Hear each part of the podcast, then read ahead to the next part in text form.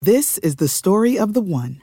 As head of maintenance at a concert hall, he knows the show must always go on. That's why he works behind the scenes, ensuring every light is working, the HVAC is humming, and his facility shines. With Granger's supplies and solutions for every challenge he faces, plus 24 7 customer support, his venue never misses a beat. Call quickgranger.com or just stop by. Granger, for the ones who get it done. Hey folks, producer Gabe here. I just wanted to let you know up top that for the first few minutes of the show, we ran into some technical issues with Kevin's mic, so he'll be a little bit quiet up front. After about the three minute mark, his mic kicks back in and we're back to normal. So without further ado, I'll toss you over to Sean for our mega two hour TIFF episode. We hope you guys have fun. Hello, everybody, and welcome to Real Blend episode number 37. And oh my goodness, is this going to be a special one for this reason alone? Tell me why, Sean. we are all together in the same room recording our episode of Real Blend for the first time. We made it 37 episodes into this before we were finally I've able to. avoided be- you and Kevin for 37 episodes. Well, I don't, I don't want you to put it that way. That's an awful way to put it. Sean, since this week we're in TIFF and you didn't have a pun lined up, Right, I didn't. can we work on one real quick together since we're. Uh, I guess you want to workshop something quickly. Let's make one together. Like, what, like Um, how, how, what is your process? So, for people listening to our show, Yes. every week, if you're starting at episode 37, which Yes. why wouldn't you? Sean well- opens our show every week with uh, a pun of some type of sort. So we are at the Right. Toronto International Film Festival. We We're are. covering every movie we've seen from Halloween to First Man to A Star Is Born. But Sean, I want to know the process of how you come up with that. Well, pun. I would think about what movies we're going to talk about, Okay. and I'd try to come up with something clever, Okay. or I would um, reference something that you guys have done or uh, that we're going to talk about on the show. Like I might say uh, something about being in Vegas for Bohemian Rhapsody, or I might mention something about hugging Lady Gaga, which was something I, th- uh, I was able to do, and I think you guys all got good pictures with her. So I would come up with something like that. I'm just interested in your process. But the fact that we're in Canada, I would come up with a Canadian joke. I would probably do some sort of Canadian joke, but I don't have it. I don't have. You're putting me on the spot right now. Maybe you could say something along the lines of like every week you um you know you have a certain routine for coming up with this. Right. You just said this week I am coming up with a certain routine. Poot. See now, that's it. That's it. Oh my god. This no, I episode like is gonna be that. That's so actually long. that's better than Oh god. That's better than. Like we should be in the news by now. Well, Oh. here's here's some of the other Producer titles. Gabe, who is not here, Right. is freaking out right now. This is here. We are He's here in going to spirit. Gabe is here in spirit. We are going to have a blockbuster episode this week. We are going to cover all the things that we have seen at the Toronto International Film Festival. We're going to give quick reactions to films. We're going to talk about junkets that we've done. We have some stories to share. Um, we are going to basically go for as long as you guys will potentially listen to us. Um, because, like I said, this is the first time that we're all together in the same room, and we're really excited to be able to do this and sort of capitalize on that energy. But first of all, Eh, you guys, so we laid that down that challenge of doing uh, 100 star ratings, right? Right. Right. We're halfway there. I think well, last time I checked, we were at that's- 49. But, but I still, we, we got a ways to go, man. That was still, I, am still concerned. We've got less than four months to get. But that's okay because we weren't paying attention to that prior to this, and now we are. All right, Now we're laying all it out there. So the gauntlet's still thrown. It is. You don't think they can get there? You don't think the people will do this for us? Not with that attitude, I don't. No, that's exactly that's my point. Exactly. They need to step it up. One has been thrown. The Infinity Gauntlet has been thrown, and we need to get to 100 star ratings on our iTunes. And they account. can't all be Kevin's mom. So please, although she accounts can't for all I be think, Jill. This is the best. My mom 40 of the 49. responsible for every single star rating and review we have. By the way, where's Jan? Is Jan gonna step up and help Yeah, us what's, out? what's going on, Jane? Jan is still trying to figure out what a podcast means. and if she can't turn on the TV at 7 a.m. and see me, then I hear, you know, a funny story. She'll come to Chicago and, uh, and, and, and I'll come home and I'm like, oh, like, did you watch the show? She's, no, but Dean Richards did the funniest thing today. In case you don't know, Dean Richards is my competition in Chicago. And I'll go, Mom, your son is on television. She goes, well, hell, I know what you talked about today. right. Who needs to see you? She's Oh, seen you oh, already. trust me, I get that a lot. the people who go to the iTunes account um, and give us a star rating, and, and we appreciate everybody who has done that so far, uh, are also able to leave us a review. We have two new ones that I want to read because we've promised if you leave us an iTunes review, we will read it on the show. Um, one of them is short, one of them is very long, but very, very touching. I just want to read them quick. Uh, Mike Herson uh, wrote, I love listening. He says, Oh, been a huge BDK guy. BDK, Big since Daddy the- Kev. Since the Junkies days. Big Daddy So Kev. The Junkies are who? People that don't Kevin? know, BDK. Yeah, first, let me- let- I got to give some background to that real quick because I'll keep it fast. Uh, Gabe, that means I'm going to keep it five, ten minutes. um, so what that what that means is, um, so long story short, when I, start, when I start, first started off in the radio um, in this business, I, I started for a radio show called The Sports Junkies, which are in DC. I've been on their show for since 2005. Before that, I worked at a bookstore at George Mason University, which is where I went to college. And for some reason, one my boss would leave me notes at the uh, to of t- to tell me what I need to do that day when he would go home. And for some reason, he would call me Big Daddy Kev. It was I don't know why. I, at the time, I thought it was a cool nickname. So when I went on the air for the first time with the Junkies, I had to come up with a rating system versus just using stars. I was like, maybe I'll do BDKs, and then I, then we're like, all right, we'll call this guy Big Daddy Kev. So. Mike Herson, I, I, th- that name looks sounds familiar because I think I've seen him acro- across my Twitter feed. Probably a Junkies listener in the DC area. So that name, if you listen to the Junkies in the DC area, that's what they still call me on their air to this day. So he says, um, he, you and he share a very similar perspective on movies, except for Ant Man and Thor Ragnarok. So I, yes. So basically, he's wrong and I'm right. yes, he loves listening to the show and all the reviews and the discussion. So uh, our second review comes from another DC person. this is the This review this is the one that we talked about coming up to rules. this. Yeah. Um, because again, and I just want to sort of backtrack. Like, so we had a dinner right before this, and the three of us talked about like how silly it is. Still, like it's just ridiculous that well, like, we've been friends for a really long time. Yeah. We decided to do this podcast.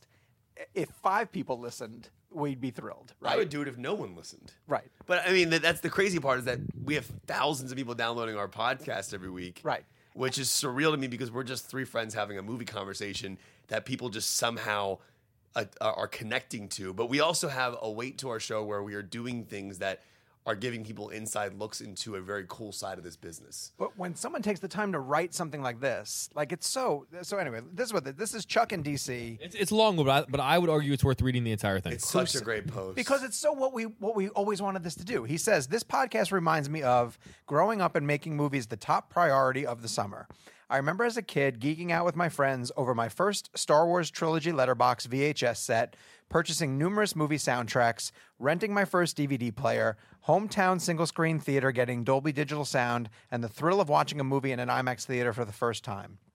It's great to hear a conversation with people who appreciate all the details of the movie watching experience, and I enjoy tuning in with you guys every week. Your unapologetic, free flowing, energetic conversations about films demonstrate your long friendships and shared passions. The best critics help you understand why you love or hate a movie by pointing out its strengths and flaws without coming off as pretentious critics or just haters. Just wait till we talk about First Man in a little bit.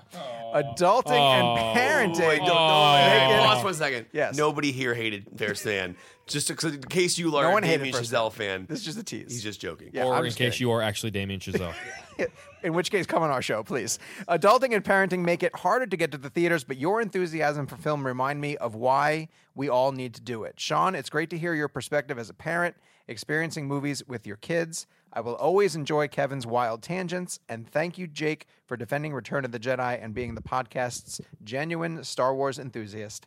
We've been on a lot of road trips this summer, so I have listened to a lot of the old episodes. It's great how the blend game remains timeless and reminds me of classics and movies that I should revisit or watch for the first time. To sum it up, this podcast absolutely blows my mind, no question, which I think is a BDK reference. Keep up the great work. And he didn't end it with Dunkirk, but he might as well have. He Like, might as- that's he just- ended it in spirit. that That's- review just nails what we want this podcast. Yeah, it, yeah, absolutely. I mean, like we, the, what we do, and, and and the greatest argument for for how our job works is that you know that you're doing something right. You know that you have a great job when what you're being paid to do is what you would do in your free time. And what I always tell people is what I do what I do for a job, what I do for a living, what I do in this podcast is what most people work to be able to do in their free time. Right. So the fact that that my profession is talking to my friends about the things that I love most, talking to the people that I love most about what I love most, and then having people instinctively respond to that is um, it does it makes no sense. It, it's the closest I, I I'll never be a filmmaker. I'm not a filmmaker. I don't have it within me to be a filmmaker, but it's the closest I'd imagine that I'll ever get to creating something like a film, Right. and then having people respond to it viscerally. Yeah, it's such an amazing thing that that guy took the time to write that out, and that the fact that he felt so connected to what we do as a show every week. Um, yeah, I mean, like I, th- my particular story of how I got into this job is, you know, I, I worked a sales job full time while doing vacation days to do this stuff on the side, essentially for free for a long time. So, yeah, this is this is not, you know, it's a job, it's a lot of work, and for people out there. One of the things I find frustrating sometimes is people don't think it's a lot of work, and it is a lot of work, but we love what we do. So I mean, we're not trying to there's no complaining whatsoever. Like you know, uh, we're, we don't we don't want to spend the first half hour of this podcast like blowing our own horn, but like we're doing this in the sense that like we want you to know that if you're listening to this, we appreciate, you appreciate it. listening Absolutely. because we love doing it and we're able to keep doing it because if you're listening, because if you're hearing this, because of you. yeah.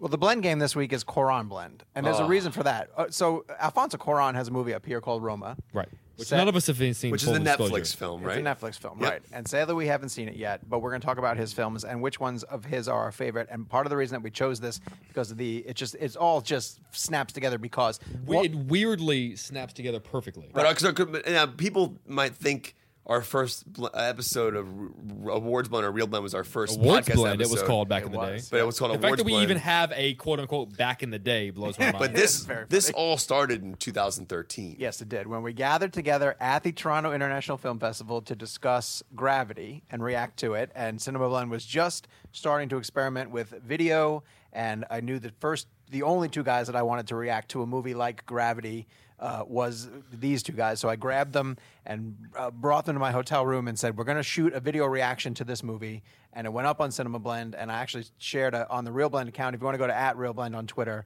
we have a picture of the three of us. Um, you know, a couple of years younger. Well, just and- speaking what Sean's saying is this concept of there are certain films you walk out of that you just know have cinematically changed a lot. Oh, yeah. in the sense of like it's a a, uh, a filmmaker who has pushed forward in technology, just floored us. I, Jake and I left the theater completely silent. Normally we're talking on the way out, and there's a you know it's a very it was it was a mutual understanding that we had just experienced something that was so game changing to use that word. Well, and there's a that movie we we're needed gonna- to speak on it. we're going to talk about that tonight. Uh, that is a game changer, also. Yes. I think so. So, so part of the th- let's just run through really About quickly. White we're Boy going to Rick? talk about no, not white boy Rick. So, so the, but, but the Stars Fisher story, Born. we, we- Oh, since, yeah. we, since we did the gravity thing here, that's why we're doing Coron Blend. Yes. This, this. and because we're back in Toronto. Yeah. Yeah. So we're in Toronto. We're going to talk about A Star Is Born. We're going to talk about the Halloween world premiere that Kevin and I were able to go see.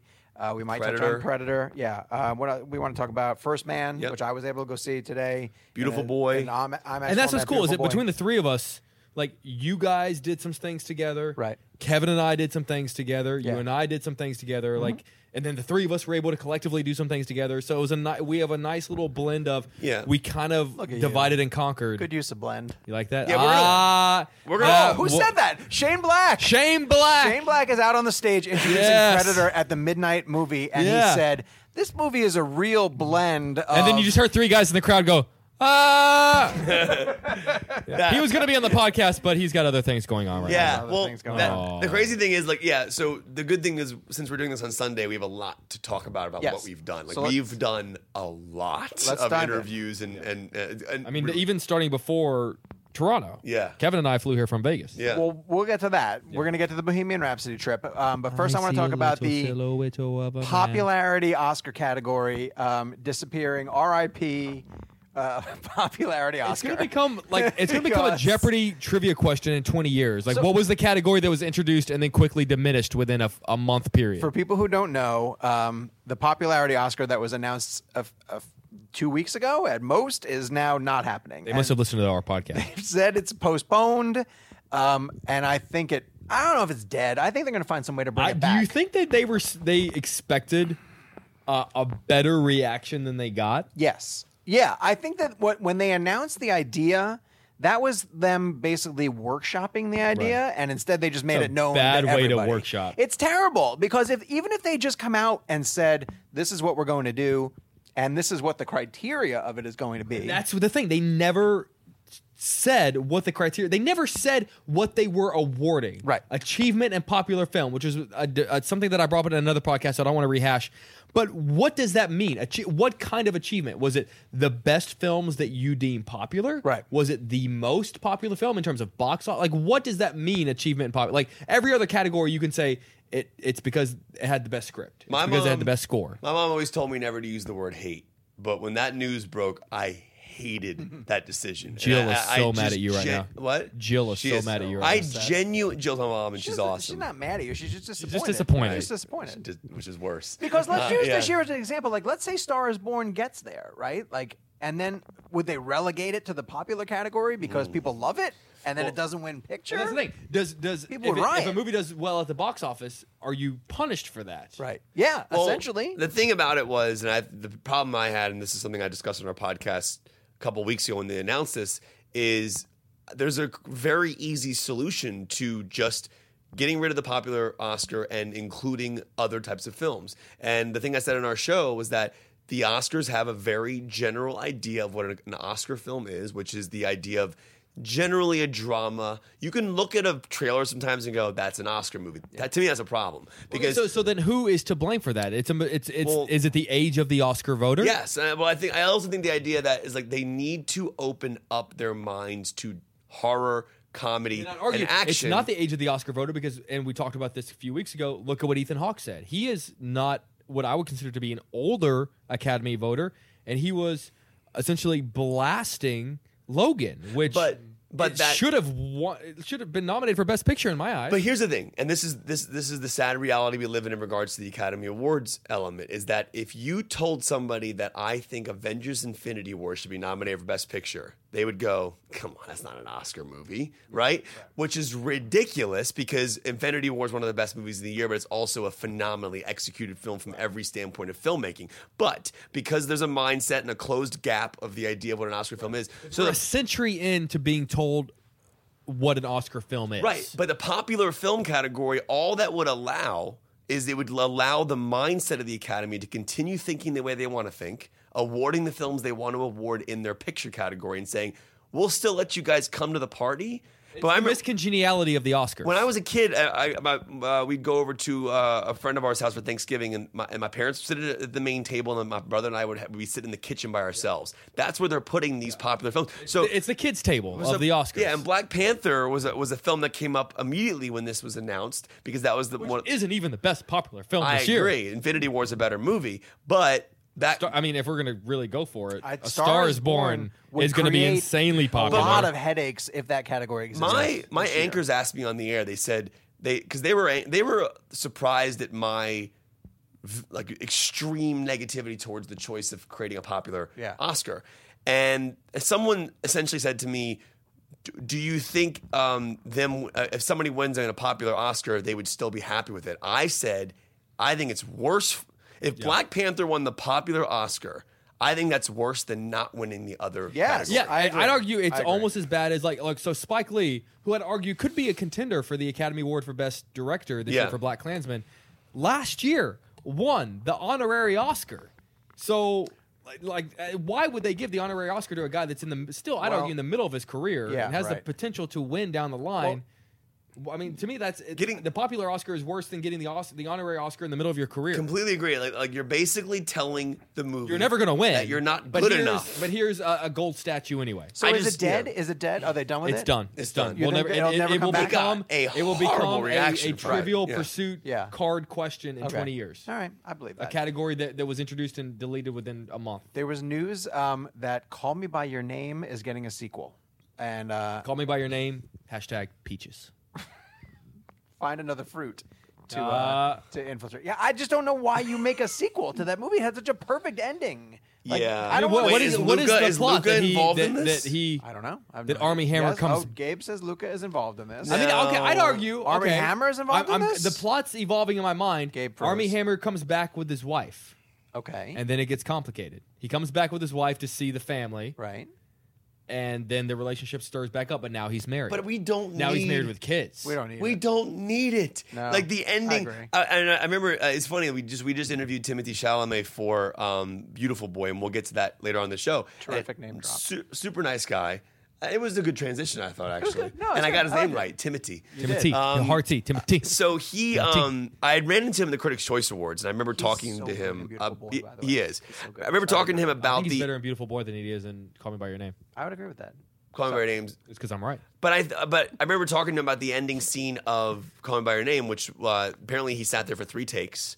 And he did a, s- a- a light cry, a medium cry, and a heavy cry. And he had the and he had the earpiece. Oh. I had a very similar. Just, just if you could picture that moment after you guys reviewed the Meg, I had a very similar reaction. I just stared into a fireplace and Yes. just wept after you guys told me how much you liked the Meg. Yeah. Continue. And no, no, but it was. I just thought it was interesting that he had an, he had an earpiece in his ear that played the song you hear in the movie. And I when I walked into the room to see him, he remembered like our conversations. Oh, He's No nice. kidding. He's nice. He's a nice guy. Very nice guy. That's awesome. I don't see any need for this, um, but I guess No. we'll see. But how, I mean, how this to be develops. fair, how many movies that end with a number two do we actually genuinely need to actually need? uh, yeah, I don't know. That's a that's a good point. I guess. I'm just thankful Die Hard Three exists. Yeah, d- oh, don't please. That's don't. Please all I don't. care Please, about. Let's not. Let's not. Look, please. this podcast We're is gonna be on- long. Uh, enough as it is. Terminator We're moving 2. along nicely. Terminator Two. Don't do that. Uh, Empire Strikes Back. God, Godfather Two. So many sequels are great. There it could be is- amazing. Some of, some of our in-person producers, Hannah, right now is just freaking out We because she will knows do- no, that we are. Hannah is fully going off aware the rails. that Die Hard Three is a better film than We Die will Hard do One. hashtag It's not. sequel She's blank. fully It's aware of not, that though. situation. It's not. Um, so, uh, one of the Trying to can't do rile- this. I'm just trying to get Sean One of the uh, awards riled up. uh, writers for Variety had a really interesting way of phrasing this. That after this week and Toronto uh, screens its bulk of films that were really close to the table being set uh, for the Oscar race, Right. And that we will, people will have at least seen all the films that are largely going to be in contention for it. A Star Is Born potentially going to contend. Roma going to contend. First Man. One of the ones that I think can be a wild card is Bohemian Rhapsody, and you guys had the ability to go on this So, incredible trip. What, I mean, if it's a two-hour film, we saw a quarter of it. We saw 30 minutes. So 35 minutes of it. Graham King introduced it. I did not know it was a 10 year uh, passion project for him. Um, What's it about? It's a Well, Queen well, biopic. that famous story that Sacha Baron Cohen told Howard Stern about why his version didn't. you want to go ahead? and- I I don't know the story. Essentially, th- what what it, it, it's an, I'm recapping an interview, but what Sacha Baron Cohen told Howard Stern, which is that he wanted it to es- essentially be Freddie Mercury's story and end with the death of Freddie Mercury. Apparently, Queen came back and said, "No, the movie should Fre- Freddie's death should be the halfway point, and the second half of the film should be how Queen was able to recover and move on." and they came to an agree- disagreement and then queen refused to give the rights to their music if they didn't make the movie that they wanted to make so that's why sasha baron cohen left the project who i also think would have been a great freddie mercury See, I I disagree. I think Sasha Baron Cohen is so famous and so recognizable I get what that, I, you're that I saying. would have had Yeah. a problem. I would have said, that's there's Borat. sasha baron cohen There's and also, Bruno. freddie mercury was a small guy sasha baron cohen is a big guy. Right. And I think Rami Malik, well, and I, I think Graham and King. Rami Malek, who was a small guy Graham King even said this in our interviews is that you, you're casting somebody who's not a huge star. Right. Rami Malik has Mr. It's a Ro- good- it was a good call. He has It's a good Mr. call. Robot, but he- like Rami Malik, the footage we saw uh, was about 35 minutes. It was it was uh, a rough montage of edits. We saw. I mean, there's a shot in the footage that I want to bring up that. Graham King told me that he had a hard time getting approval on. Um, it's a shot. So Live Aid was a huge I think it was one of their one of their last, not their last major concerts. I think they performed again in the '90s at some point, but don't quote me on that. But the shot is Wembley Stadium. It is thousands of people, and it's extraordinary because they were trying to figure out how to get the audience to feel what it felt like to be in there. And the shot starts at the top of Wembley. It's a, there's a hole at the top. It goes down into the crowd, continuing. And in the distance, you see Queen on stage. You see Freddie Mercury in his famous, um, I think he's wearing like a white um, Tank top type Tank thing? top. Yeah. And uh, yeah, because I, hate the other word that's used for that word, which I don't, I, I don't understand why yeah, that I've always thought that was a more that was a I- very southern. Spaghetti hate catcher? that word. Um, anyways, spaghetti we're talking about catcher, the, I'm just making that the up. for people who are who are wondering, we're talking about there's a Like a- there's like a, an undershirt, There's a muscle shirt. name for Anyway, a yes. white tank top. That's, Yes. Yeah. Anyways, so he, the, the the- the camera uh, goes into the stage as Freddie takes the piano to start playing Bohemian Rhapsody. It's all one shot, continuous, clearly CGI. In the sense of when you're watching it, it looks great, but in order to pull it off, you're dealing with stitching, CGI. But it is truly one of the most remarkable things I've ever seen because I felt like I was at Live Aid, Right. and I would I was never there. I think it was '85, I think whatever year that took place, and it was unbelievable. Now the footage we saw, Rami Malik completely completely disappears in the role. Right. It is truly remarkable what he's been able to do as an actor with this, but it's not just him.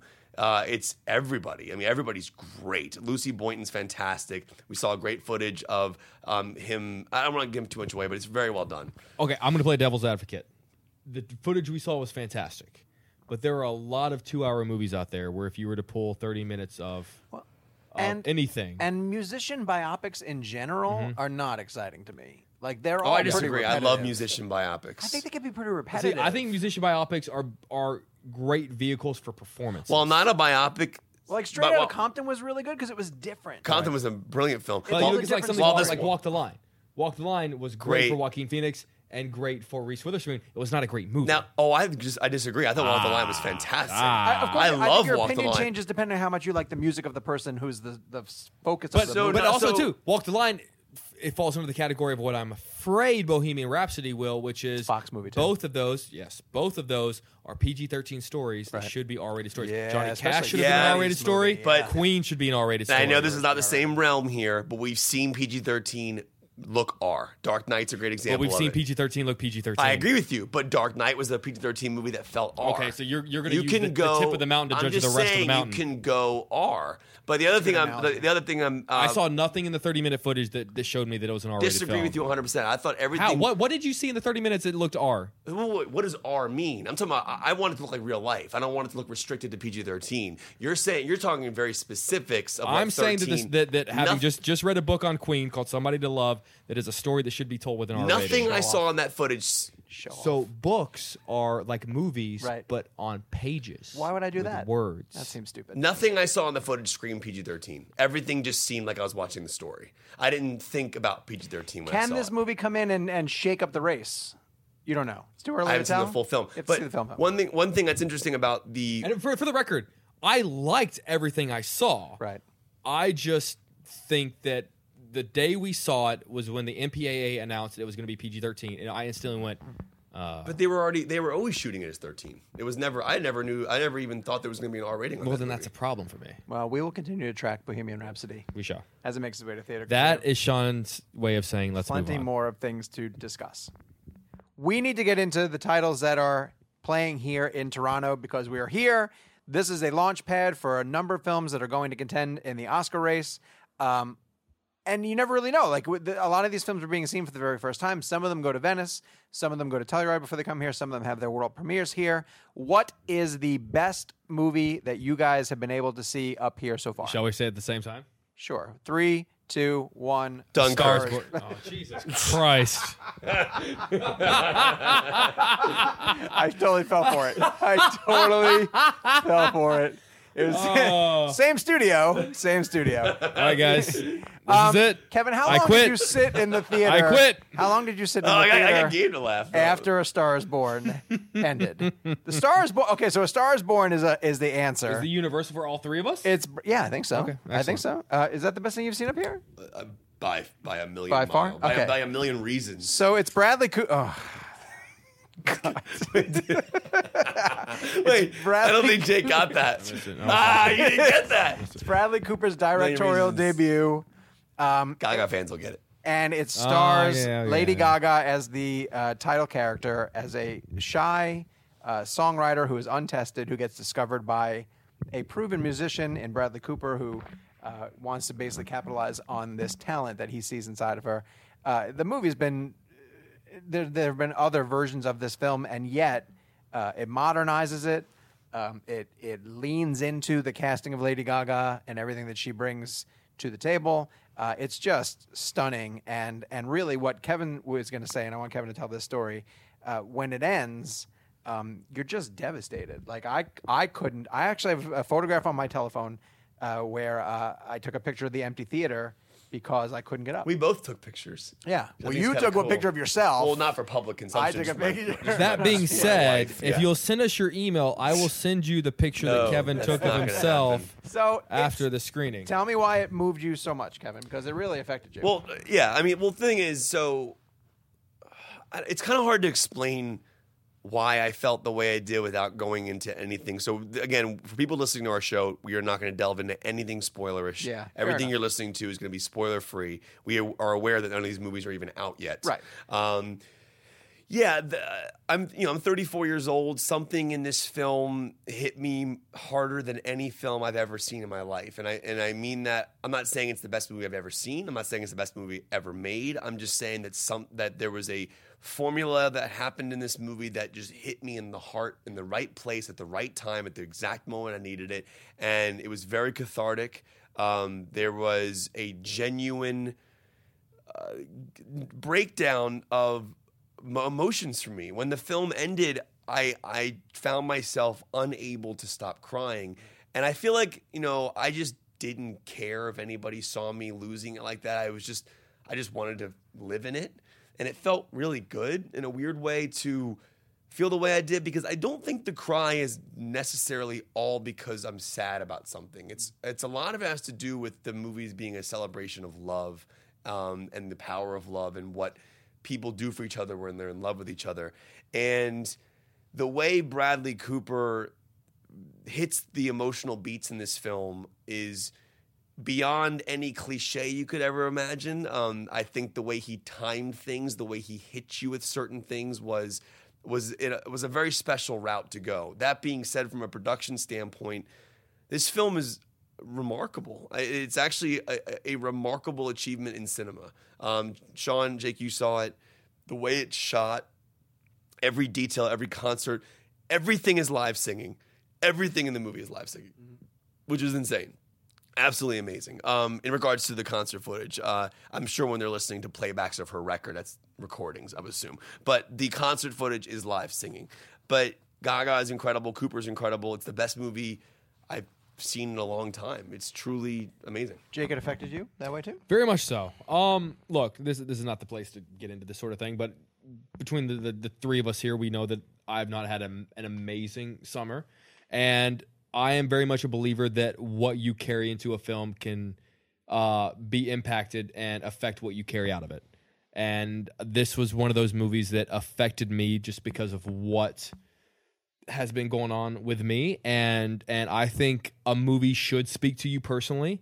And I think the concept of a film critic not letting his own personal being be affected by a movie makes no sense because possible. because the three of us all bring in three different Sure. three different pieces of baggage into a movie. And it was a movie that that spoke to me and and in the same way that I'd in a, in a different way, I'd imagine maybe than it spoke to Kevin, which is to me the power of the movie because I walked into the movie with different baggage than Kevin walked into the movie.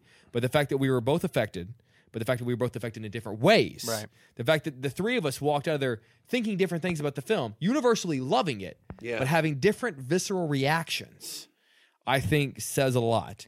Um, it's a movie that that I needed, a movie that for a moment saved me for a second because it just sort of reminded me that, you know, I I don't want us to get the little explicit e, but like stuff sucks sometimes, and stuff sucks when it should be good Yeah. and it's going to be okay and we will make it through and and because of that it I, I was able to sort of like and, and what to, to your point you stood in the theater uh in for half an hour after the movie was over Roughly, yeah. F- f- that was your visceral Cleaning reaction crew came in. my reaction was to get up and be the first freaking person out of that theater because i couldn't handle it anymore None, neither of us are right. Neither of us had the right reaction. There is no right reaction to responding to. But the fact that we both had such a strong reaction on completely polar opposite ends of the spectrum, to me, is a it's a true testament to that movie. Well, we had the same reaction. We just handled it differently. Exactly. I think that I, Sean will talk about this when he ref- talks about his moment, but I couldn't move. I actually, and I couldn't move fast enough. Yeah. I couldn't get out of that theater fast enough. I actually, ge- and then I genuinely felt paralyzed, and it was a weird thing for me because my wife wasn't with me, and um, it was strange because I had just felt like I needed her in that moment, like I wanted to like put my arms around her. It was a really, it's it was a very, I'm getting teary eyed literally thinking about it, but it's like it's it, it's a. Um, it's a film that I think a lot of people are going to be helped by. I think there's a there's a, a lot going on in this movie that I think is going to speak to people, whether it be addiction, um, what, or whatever it is, or whatever you've gone through in your life. There's it hits notes. See, to me, music is such a beautiful thing in my life. I love music. I listen to music uh, a lot because it calms me down. Like oddly enough, heavy metal music calms me down. Um, and I go to music because I it makes me feel better. Or, or if I'm going through an anxiety or some type of depression or whatever, put my headphones in and it kind of helps me mellow out or normalize out, whatever normal means. Um, so I think the combination of incredible cinematography, incredibly written, beautiful music, phenomenal voice work, because Gaga is one of the greatest singers of all time. I've seen her in, in concert; she's amazing. So it was it was just a combo of everything that I love: guitar playing, music, filmmaking, acting, performances. It took every aspect of what I love about art and put it in one movie. Well, and I don't really know Gaga that well. Like I don't. I'm I- obsessed. yeah, and Yeah. I mean, listen. My pretty wife's much- more obsessed than I am. But Pretty I'm much obsessed. everybody is, and I just am not. I'm older, and I don't- I, don't- I know who she is. know I know her she's music. extremely popular. Yeah, of course, Yeah. I know her songs, but I'm not like I'm not 100 percent into her. Um, and went into it as just a casual fan, and and it, the, to me, the movie taught me two incredible revelations. One is that Bradley Cooper arrives as a incredible storyteller, Right. w- with his directorial debut. I mean, y- you can't help but but imagine that he's learned from the master. Sure, of course. I know he, he worked with yeah Eastwood, David O. Russell, like a number of filmmakers that he's absorbed Mm-hmm. from. But there's a number a number of actors who are on sets with those guys who don't take anything Agreed. away from them. Agreed. Um, and it's just like if you talk about the measure and the composure of the way that this film is put together, he stuns me. But the other one is is just Gaga and and her ability. Uh, there's a moment early on in the film where she's talking to Bradley Cooper f- before her journey begins and is singing a chorus of a song that she's like, "Oh, I just started writing this last night," and she belts out the chorus uh, the way that it's in her head.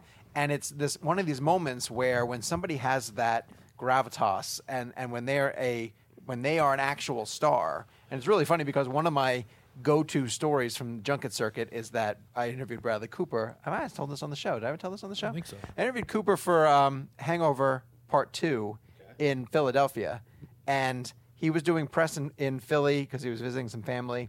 So they flew some journalists in, and he was sitting across from me in the chair and was just staring at his phone, staring at his phone. Uh, and then they said, "Okay, go. You're on." And Oh, he yeah, put the you did phone tell us down, this, yeah. and he lit up super bright, Yeah. right? And I was like, "You're a star," and that's what Gaga has. Gaga has those those moments in this movie where when she sings, you're like, "Oh my God, you are one of the most talented people in the world," and and even that sometimes gets muted by uh, being a on screen performance, right? Like, Okay, I'm gonna, bl- I'm gonna versus play a live thing. devil's advocate for a second, and I, I don't believe this because I truly believe she could should be nominated for an Oscar. Sure.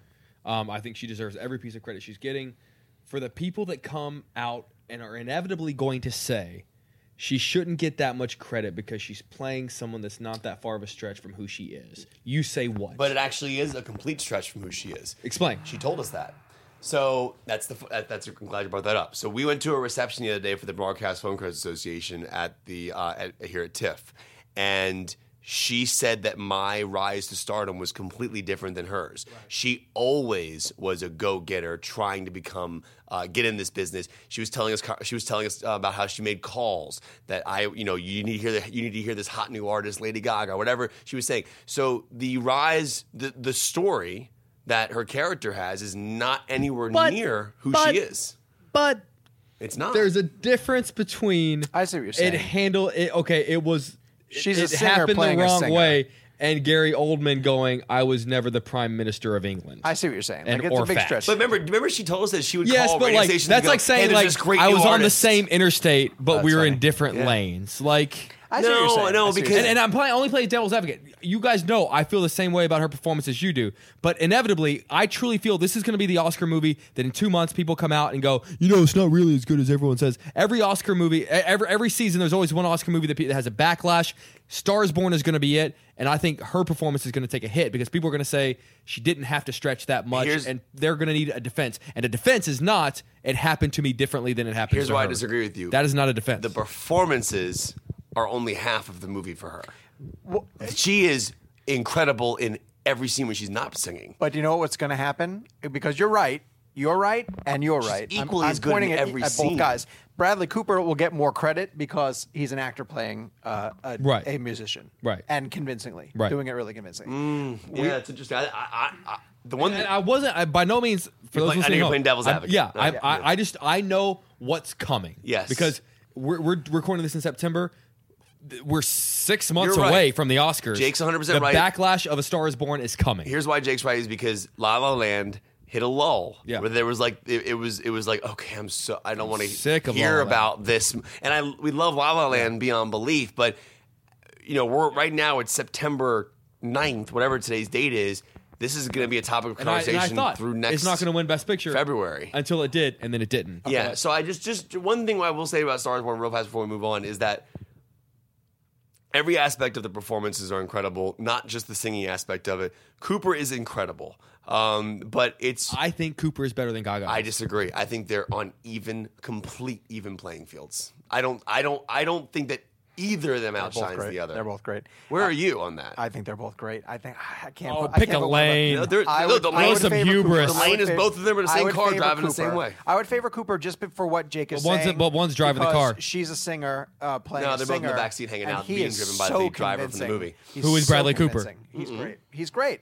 Okay. Who is the director? the movie is fantastic, and everyone needs to go see it. I know the joke I was making was the Cooper's character in the beginning of the movie has a driver, the guy from Star Trek and Star Wars. Oh yeah, the guy from yeah, Lost. People are going to have to wait till October to see this, but you don't have to wait very long to see The Predator, yeah, but oh, b- before we, we- before we Which is move on- also a film. which is before we move on real fast, Yes. um, uh, since we Gabe did is touch Stars freaking Born, out. look at Gabe's no, no, face. it's okay, it's okay. I don't get Hey, I have. A, I just want to say one thing. Yes, Stars Born, we've all seen it. yes. Where is it right now in your top films of the year?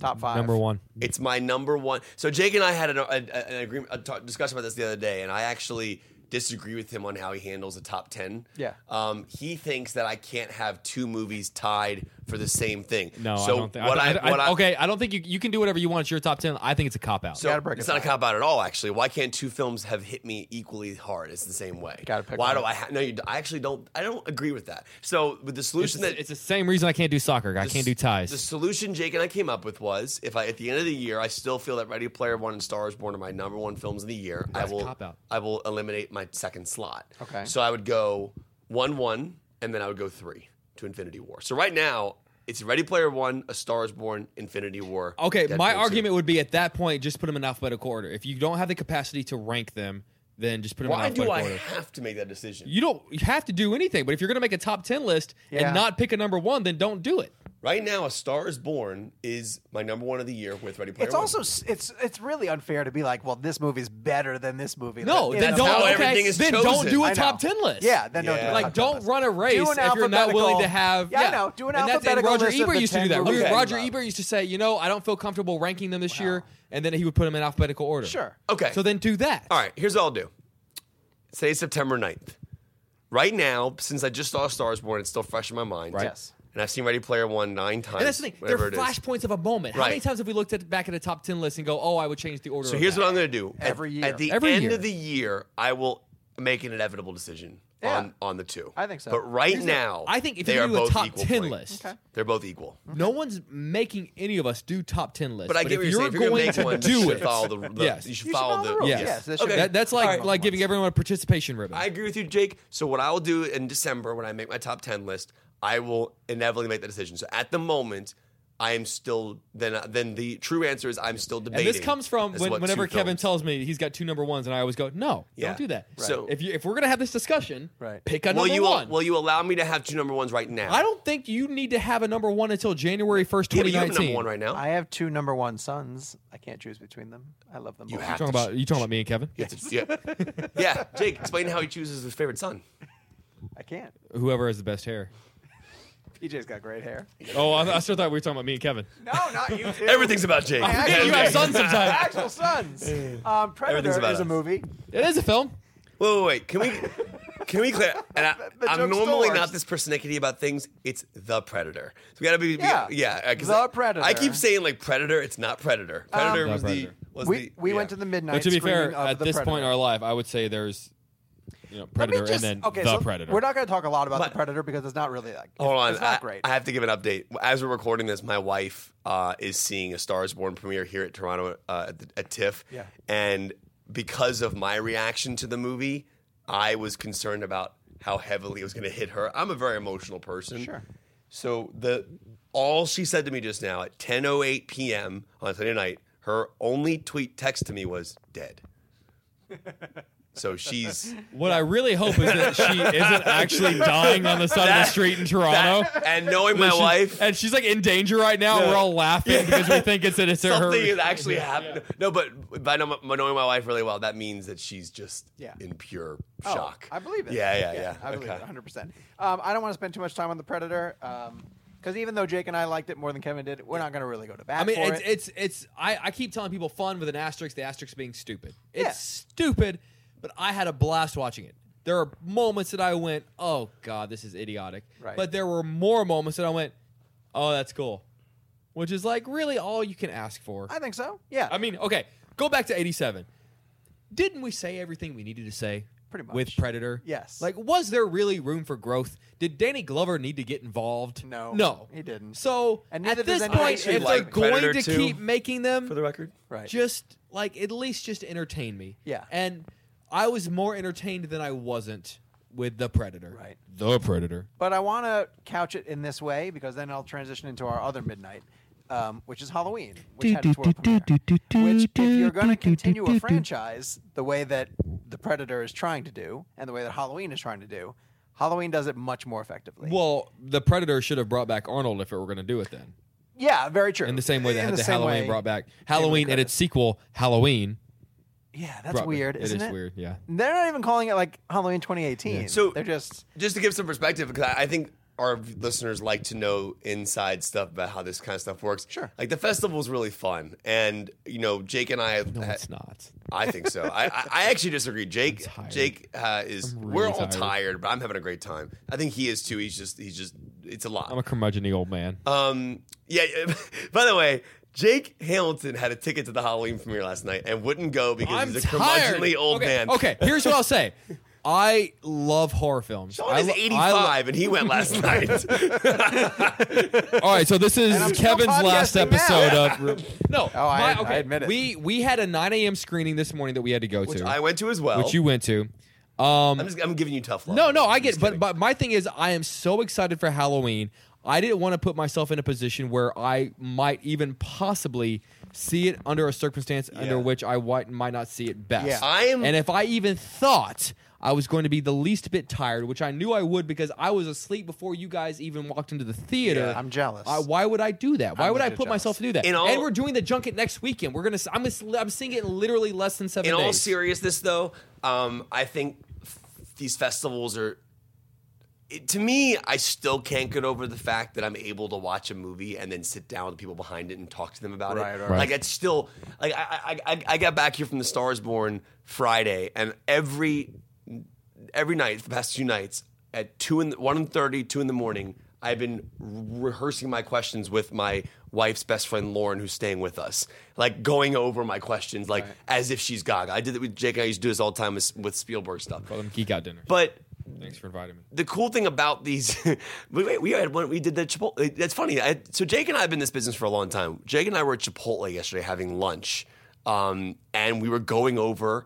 I w- we were pretending to go over our Star Wars Born questions. That's how that's we we get excited. So I think the, one of the things that's cool about this festival is I'm running just kind of on on pure excitement. I mean, I'm eventually when I get home, I'm probably just gonna pass out for two days straight. But the premieres we've gone to so far predator was midnight thursday we landed sean was in line it was so much fun there's two blocks of people in line we, we pass sean we sit together we take a picture together the movie hits shane black comes out um, you know and while i may not have loved the predator um, it was just a fun exciting midnight premiere to have together. Uh, and there's some big moments that are so violent and so brutal and just kind of callbacks to the 87 Predator, which is, in my opinion, just a great example of how an action movie should be made simple. Which is funny to me because I, you and I argue about Die Hard, Die Hard one, three, which I like three better because, but you th- you claim one better because it's more simple and it's kind of comp- uh, composed.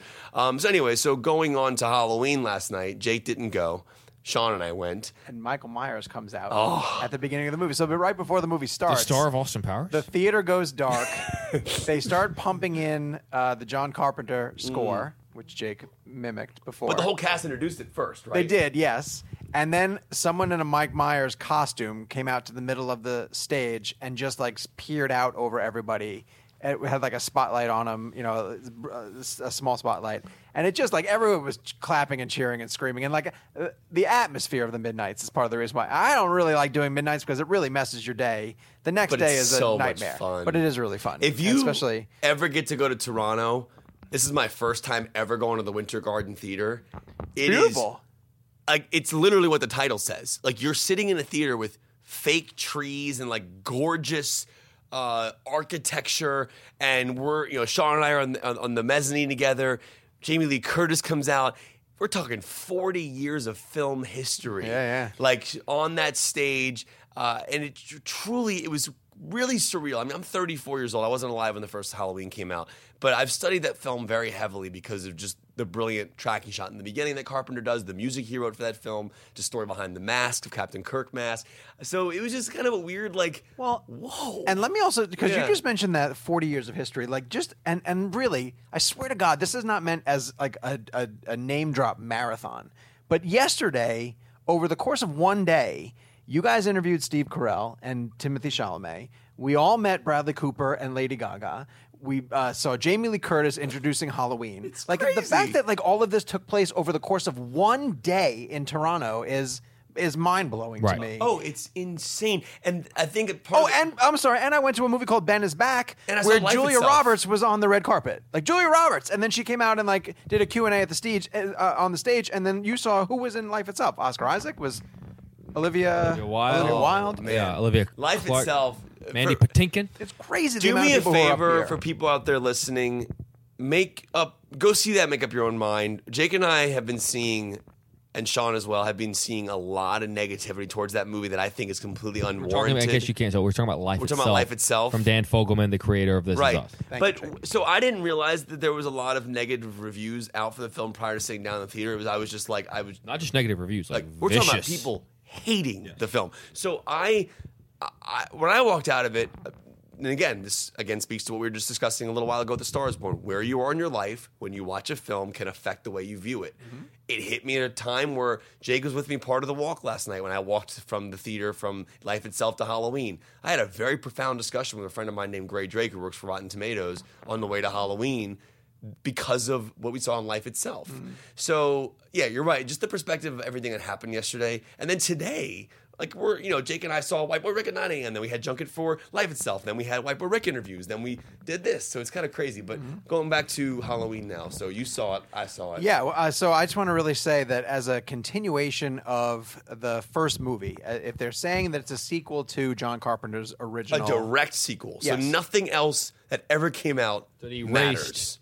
Which like there are good interesting. Halloween sequels. I'm okay. No, I'm okay with that. I'm okay with it too. No, I know I'm on that okay with too. it, but like Yeah. people are like like screw all other Halloweens. I'm like there. I, I actually like H2O. H2O's fun. Yeah, Yeah. they're not too bad. But but to bring Jamie Lee Curtis back, and it, oh, I'm trying to think of another example of a movie like this that brought back an original star years later. I don't know why none are jumping to. I thought Halloween was like following a pattern. Some other, but so to see Jamie Lee Curtis back in the role of Laurie Strode, to come up with a clever way to bring Michael back. Um, to get him out of his place, I, I don't want to give away any sort of spoilers. It's definitely a movie you should go see. The one thing I will say is that with David Gordon Green uh, at the helm and Danny McBride, uh, helping him co-write, and I think Danny came out and said this at the Q and A afterwards. He says people were laughing too much. Maybe we put too many jokes into this thing, um, and there are some really good jokes, and there's some funny characters in it. But the kill count in this, uh, Jake and I were talking about this. It's it's triple what the original Oh, it's- was. And, and the kills are brutal. Yes. We're talking about. Don't say anything. I, I haven't won't seen it. say anything, but we're talking about like. like uncomfortable. Let me. I'll- I'll bring up. I'll bring up No, one. don't do it. No, don't, no. Okay, I all wanna right. Then hear I it. won't. Then I No. won't. Then I won't. All right. Very violent. So, but Really violent. but here's the thing, though. Halloween one was great because the kills meant something. Yeah. and I'm not saying they don't in this movie because I'm actually not going to review this movie now because I'm gonna wa- I'm gonna, I'm gonna wait and see it again and then because we're like a month out. Um, I really like this film for sure, and I think it's I think it, it has a lot, there's a lot good going for it. What were you laughing at? I'm laughing at it because you always preface it by going, "I'm not going to review this movie," but Oh, and then see, you give a review of the movie. No, I no, I actually I think reviewing a movie is actually giving your star rating. I don't. Yeah. I, I think discussing it is not reviewing. you won't it. give a star rating on it. Not yet. I'm not ready for it yet. I, want, I Not don't with even know that what mine would attitude. be. Yeah, I haven't thought about it yet. I'm not ready. I For love that joke. That joke It gets. works I'll stop saying it when so it gets to many myself times. getting a laugh. no, it's so funny. Um, in addition to Halloween and a lot of the Oscar uh, But- titles, potential Oscar titles. Before yes. b- before we leave Halloween, yeah. Uh, Let me give her a review. for fans out, yeah. For- I, was waiting for, I was looking for a Gabe laugh. Uh, for fans out there, We got though, nothing. this is. He's not laughing. No I will fake say laugh, this, and, I, Gabe. and then I will say this. This Absolutely no one. This is the best Halloween s- film since the original. That's fair. That's easy. That, that, that's an easy statement to make. But no question. saying anything? Uh, Actually- no, that's what I'm saying. Like, because I even said Predator might be the best Predator sequel. But is that really saying anything? And right, I had to sort of I acknowledge like the Predator bar 2 is. better than the new one. to a certain Bar degree, is it's even like low. saying like, "This Star Is Born" is the best Star Is Born. Like, is it like Oh. Oh, yeah. okay Yeah, I know. for the people that are like, "Oh, Barbara Streisand and Chris- and Chris Christopherson." The Judy Garland That's one's not a good. great movie. Judy Garland, yeah, Judy that Garland is one's an- good. the Chris Christopherson Barbara Streisand movie is not a good movie. Right. I asked someone today. Someone was like, "Oh, that's a great movie." Someone that I'd argue is probably in the ballpark of forty to forty-five years old. And I said, "When was the last time you watched the Chris, Chris Christopherson Barbara Streisand Star Is Born?" She goes, "I was 17. I said, "You should watch it again because it's not good." Mm. Right. I think they bow fingered it, and Chris Christopherson is just drunk the entire time. Right. And they're just following him around with a camera. People listening to us though, they do want to know what our reactions are to Halloween. So let, let's just real before we move on. What like generally speaking though, I will say this to give J- David Gordon Green some great credit here. The movie genuinely scares. It's a thrilling, great audience movie. Yes. Um, it's hyper violent, very brutal, um, and I do think that fans of the original are going to be satisfied. Oh, I think it is a terrific you're- addition to the franchise. If you're ask, if you want to know the reality of where this falls in the franchise, Yeah. Okay, if I have a question. Yeah. How does it differ from what, and I say this because I hated his two films, from what Rob Zombie did? that's a really great. I question. actually Rob really Zombie was brutal. Uh, I loved Rob I Zombie's first hated Rob Halloween Zombie's movie. I movies. disagree with you on that. hated I didn't that like his movie. sequel, but the first one I thought was good. I called um, this new movie nasty and mean, and a good friend of mine, Perry Nemiroff, um, who is a horror aficionado, she said, "You're right, it is, but not in the way that the Rob Zombie ones were. The Rob Zombie ones, and, and Rob Zombie makes movies that are like this. They're Call in- those torture porn. intentionally, yeah, uncomfortable, like Hostel. with the way they do is. But but this new Halloween is nasty in a John Carpenter sort of way. in Yeah, that does it- it's does still- it- Nasty in a classy way. yeah, Does that make in a- sense? yes, yeah. in By a the classy way, is a weird thing to say, but you're 100% right. Like the violence, while horrifying and unspeakable, it's a different style of violence. Like it's Yeah. not done in a. It's, it's weird to talk about that. Well, okay. How do you well, I say have an that? example. No, I have an, I have an example. This is a fun In conversation the Rob for later. Zombie, um, in the Rob Zombie version, uh, you would s- know that somebody is going to get killed, and he would like focus on the person, and you would wallow in how scared they are, right? And you'd feel dirty for doing it. kind of did that in Carpenter's movie, the first one, when when he's the kid and he walks upstairs with the blanket over his head, and Yeah. you're just. Oh, I watching. think there's a difference. To me, But that it's is. a To me, I'd argue that is horrifying borderline beautiful. But in this one, but And- wait, and- I'll- beautiful. beautiful. That that That's a great shot, shot. where you're looking. Oh, that the whole concept. Oh, just, look, let me clarify here. You're not calling the the the death scene. No, You're no, calling the way but it's just shot. like okay. I'd argue the opening of the original Halloween One of the is greatest one of the most shots just ever. beautifully constructed Yeah. pieces of one, it's a, horror. it's a tracking shot. The whole and- thing's one shot. Yeah, but Oh. beautifully constructed pieces of horror ever. ever in the I history agree of with you cinema. 100%. in this new movie, what they'll do, and, and horror movies, good horror movies do this. Um, you'll see a, a hammer. You know, Mike Myers, will, Mike, Mike Myers, Uh, Michael Myers will um, see a hammer, and you know, oh, I know it's coming now, sort of thing. But you don't see it. It's more like suggestion. no, dude. Because there- what's in our mind is always worse than what you see. here's on what I'll screen. say. There, are some brutal kills There is, too. uh, and again, not going to say what it is. So Jake, don't worry. There is a kill in this film that I do think was on zombies level, though. I know which one it is. I know. Yeah. yeah. Yeah. Yeah. You didn't. We didn't say anything. It's anything. Yeah, Stomped your foot. I know exactly what. Yeah, they go to a country Go to a western Footloose bar concert. and For the they- record, nothing bad and happens they at a boot country stomp. western bar. They It's boot a stomp. beautiful, safe it's space. Like a line dance. By the way, He's like a I professional disagree with line you. and I dancer told this, time. you, to you over text. I was at a metal show recently. and Oh, gosh, here we go. No, no. I- This is a- this come is a on. detour. We're, we're Gabe allowed is to have. We're allowed freaking to out. Go off topic Go for a second. ahead, It's yes, a of course. podcast. We're not on TV. Go get it. Um. So uh, we're I'm at a concert recently. It just this this is I said this to Jake just to make him mad because it was kind of funny because Jake listens to country music. I'm a metalhead. I'm a hip hop guy. Um, but this Let actually me, let, me, give- let me give you an impression of, of Kevin's music. give you impression.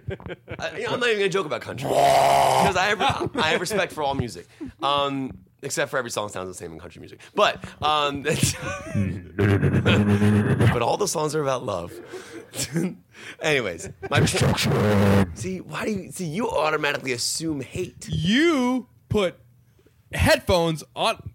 Continue. Anyways, I, I, Please. I, I, am a Gabe's metal. I'm a freaking out. metalhead, so I, I introduced Jay, Jake to Lamb of God the other day, and he was not He tortured impressed. me with Lamb It was of great. Anyways, real quick, I, was can't at, see you liking I Lamb was at a I was at a metal concert the other day. Five Finger Death Punch, Breaking Benjamin, um, and I went to the bathroom to get a uh, and then to get a beer, and this cop recognized me. Um, a police officer recognized me and said, "Hey, I, lo- you know, I love you on Fox Five and Junkies, whatever." I was like, "Cool, man." I was like, "I was like, hope you have a safe night tonight," because I had just assumed that metal shows were shows where a lot of bad things may happen, drunk fights, whatever it's going to be. I was like, what time do you think things are going to kind of start getting kind of crazy here? Because I would, you would think just metal shows. He goes, he goes, actually, metal shows. These shows are actually very friendly. It's the country shows that are really bad. And I was like, what? So I texted Jake immediately. I was like.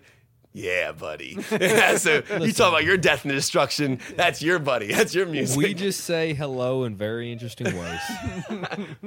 I want to talk about a, a real quick detour too for Kevin. I want to give you a shout out because you mentioned getting recognized by somebody. And when the last time I was coming through customs, I told you this story. Uh, I was coming back from a set visit, and the guy asked me what I do for a living. I told him I write for a movie website, and he goes, "You should have seen this segment." Um, about the last blockbuster video. Uh, this is in North Carolina. The last blockbuster video was on Fox News, uh, and and Sounds they like it was went. my cousin that they- was that was your customs they you office. sound went like and, Jake uh, when he's had a couple beers. and uh, this guy went and I said, Did he rent uh, Terminator 2 and True Romance? And he goes, Oh, you saw the segment. And I said, No, even better than that. I One- know, one of my best I know the friends. guy who did it. who He, went he said, to- "I have a podcast." He goes, "No, he's way too famous to be on a podcast with you." I know, but I love the fact that you got recognized for that, uh, I- that I, segment. I love that our show is kind of like uh, it's, it's, everyone's listening to it, but but real, real quick, um, uh, we'll move on to the next movie. But one thing I found really cool last night was, uh, at the Halloween premiere was after they came back out, and Jamie Lee Curtis. I, I can't say the word she said, but we're in this crowd of sold out theater, like hundreds of people. We're all world like- premiere. We're all on a we're on a big high, you know. and, Like everyone's just like everyone in the theater is just on this like cloud nine element of like this is really cool. Right. And then she just goes, "Happy Halloween, M effers," and I was like. She is just the coolest person ever. And I've interviewed her so many times. She apparently her son is like super cool. She plays video games, takes him to video game conferences. Like, um, and she just seems like the coolest and she's the nicest person, the most respectful person, and she's so great in this. And the cool thing about the new Halloween that I think people are going to be really uh, happy with is the three generations of Strodes. So you're getting this element of Lori, her son played by Judy Greer, or daughter played by Judy Greer, and then Mm-hmm. Judy Greer's daughter, uh, and it's kind of a cool. It fills in that 40 year gap well. Yeah, so very well. That's cool. All Yeah.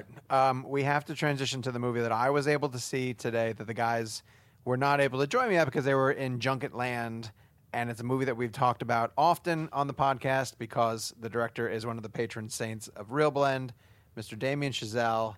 This is First Man in IMAX, and uh, I have to say that it is um, it's a good movie. But I can't. I can't say that it's a great movie. All right. See, this And it is hurts me a lot. So Jake just and I to report this. and Sean are on a text chain. yeah, And Jake and I were in the middle of White Boy Rick interviews today, um, which remind me later on in the podcast at some point to get to my Matthew McConaughey story, and same with Jake.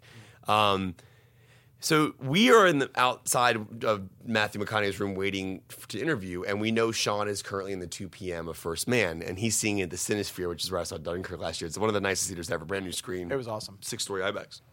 And Sean just like nonchalantly like sends us photos of like the Q and A of First Man without any reaction. Like after First Man, Sean or after First, uh, Stars Born, Sean was like in like full emotional mode.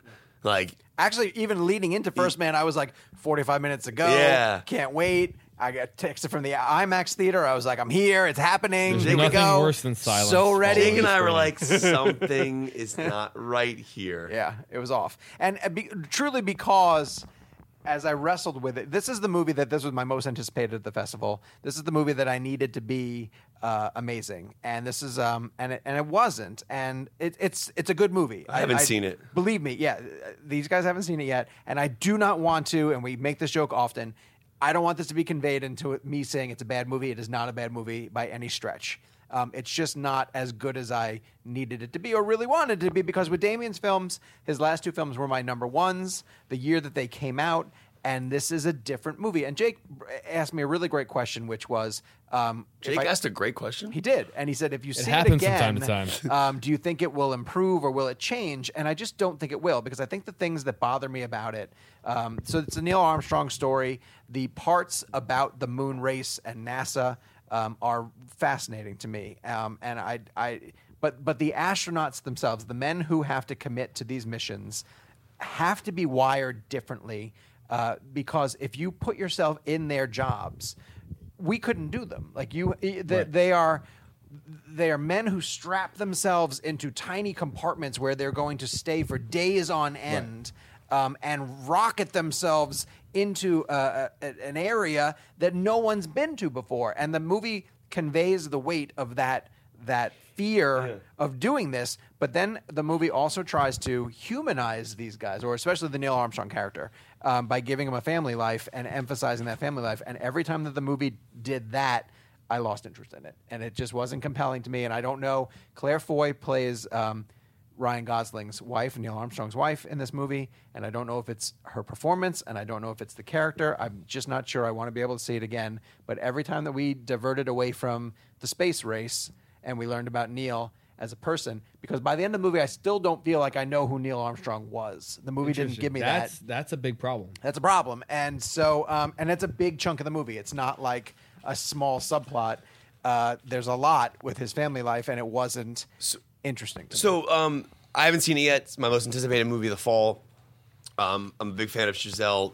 A lot to do with the idea that he's utilizing um, the Nolan format of making a movie that you need to see in theaters, shooting Yeah. it on IMAX. Yes. Um, so you saw it today. Uh, my wife said it expands to the full IMAX during the moon sequences. Yes. Um, okay, so not I don't want to get too muddy and deep into this, but we do need to touch on the controversy that's surrounding this movie just for a quick second. Yes. Um, and here's why, and and and because my wife tweeted something out that I that made me really happy because I I knew that the controversy was was not. It was too blown up, I think, and I haven't seen the movie. But a lot of people who are complaining You about mean a ton of people complaining about a movie that they haven't seen was blown out of proportion? that was the point I was going for. so when the movie premiered, uh, an article came out that there was no scene where the flag is planted onto the moon, the actual shot itself. and there is not. There's not. Um, so this completely created a quote unquote anti American uh, idea around the movie that it was not focusing on that. And then uh, Gosling had a quote about it being more of a human story, etc. So to clarify, and based on my wife's tweet, who saw it today, you saw it today, the flag is beautifully still in the movie.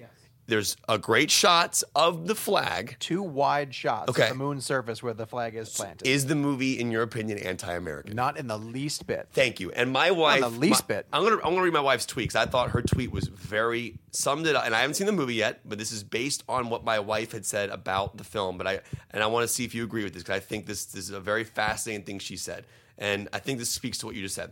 She said the American flag is shown prominently in the moon scene and looked gorgeous. It told the story of an American man with a family who had a dream and worked hard to accomplish going to the moon. So definitely not understanding the anti-American controversy. Yeah, that's totally it. And it's it, I don't think that the movie overemphasizes that they were Americans that Or happened to it's do just it. That what's what it and is. it doesn't take away from the fact that they were Americans as they did it. Some filmmakers, Clint Eastwood is a little bit guilty of this. Michael Bay sometimes is, is go- you guilty of this. overdo it. right? It's like Yeah. it- they call it jingoism, where you're like you're waving the flag do they- what do they too call it? hard. Jingoism is never if heard it's of a jingoistic, you're like over. It's overly patriotic to the point where it's almost comical. Interesting, I've never heard right? that. And so um, Damien never really in this movie. I don't. He always just wanted to sort of emphasize that these people were were so numbers driven and statistic driven. Like uh, this isn't giving much away, but um, gosh, how do I say this? Um, I don't even want to It's say okay, this. you don't have to. Yeah, never mind. I don't But- even want to say it. This, but- this was a point I was going to make, but it, it would give away something. That's in Jake, the you and movie. I had a don't lot wanna do that. of discussions about the, the flag thing when we were, we were in Vegas. yeah. Um, and there was, a- I was concerned because because of the way the internet works nowadays, some a movie can be ruined.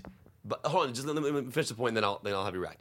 Um, what, what I mean by that is like I think that at the moment it was a big story. It was a story that was big in our world. Well, I don't know, but but it, it was a story people were talking about, and I was legitimately seeing tweets of people who had not seen the movie that said I was going to watch this, Right. But now I'm not because the flag planting video is not there. Ah. Ugh, it's Ah, stupid. Uh, so so I just want to get that out there, and then Jake, I want you to talk about where you came from on that. I'm a big believer in that people believe what they want to believe, and that a lot of times they'll look for what they consider to be excuses to back it up. Sure. And I think all of the people that were screaming about how this film that a majority of them have probably never heard of before. Ninety nine percent hadn't even seen Never the even movie. seen a Yeah. trailer. Well, one, 99.9999999% hadn't even seen the film because at this point it hadn't even premiered at TIFF. Right. I mean, these people believed what they already believed, and they were looking for a yet another to excuse to justify how the liberal Hollywood is going against America. Right.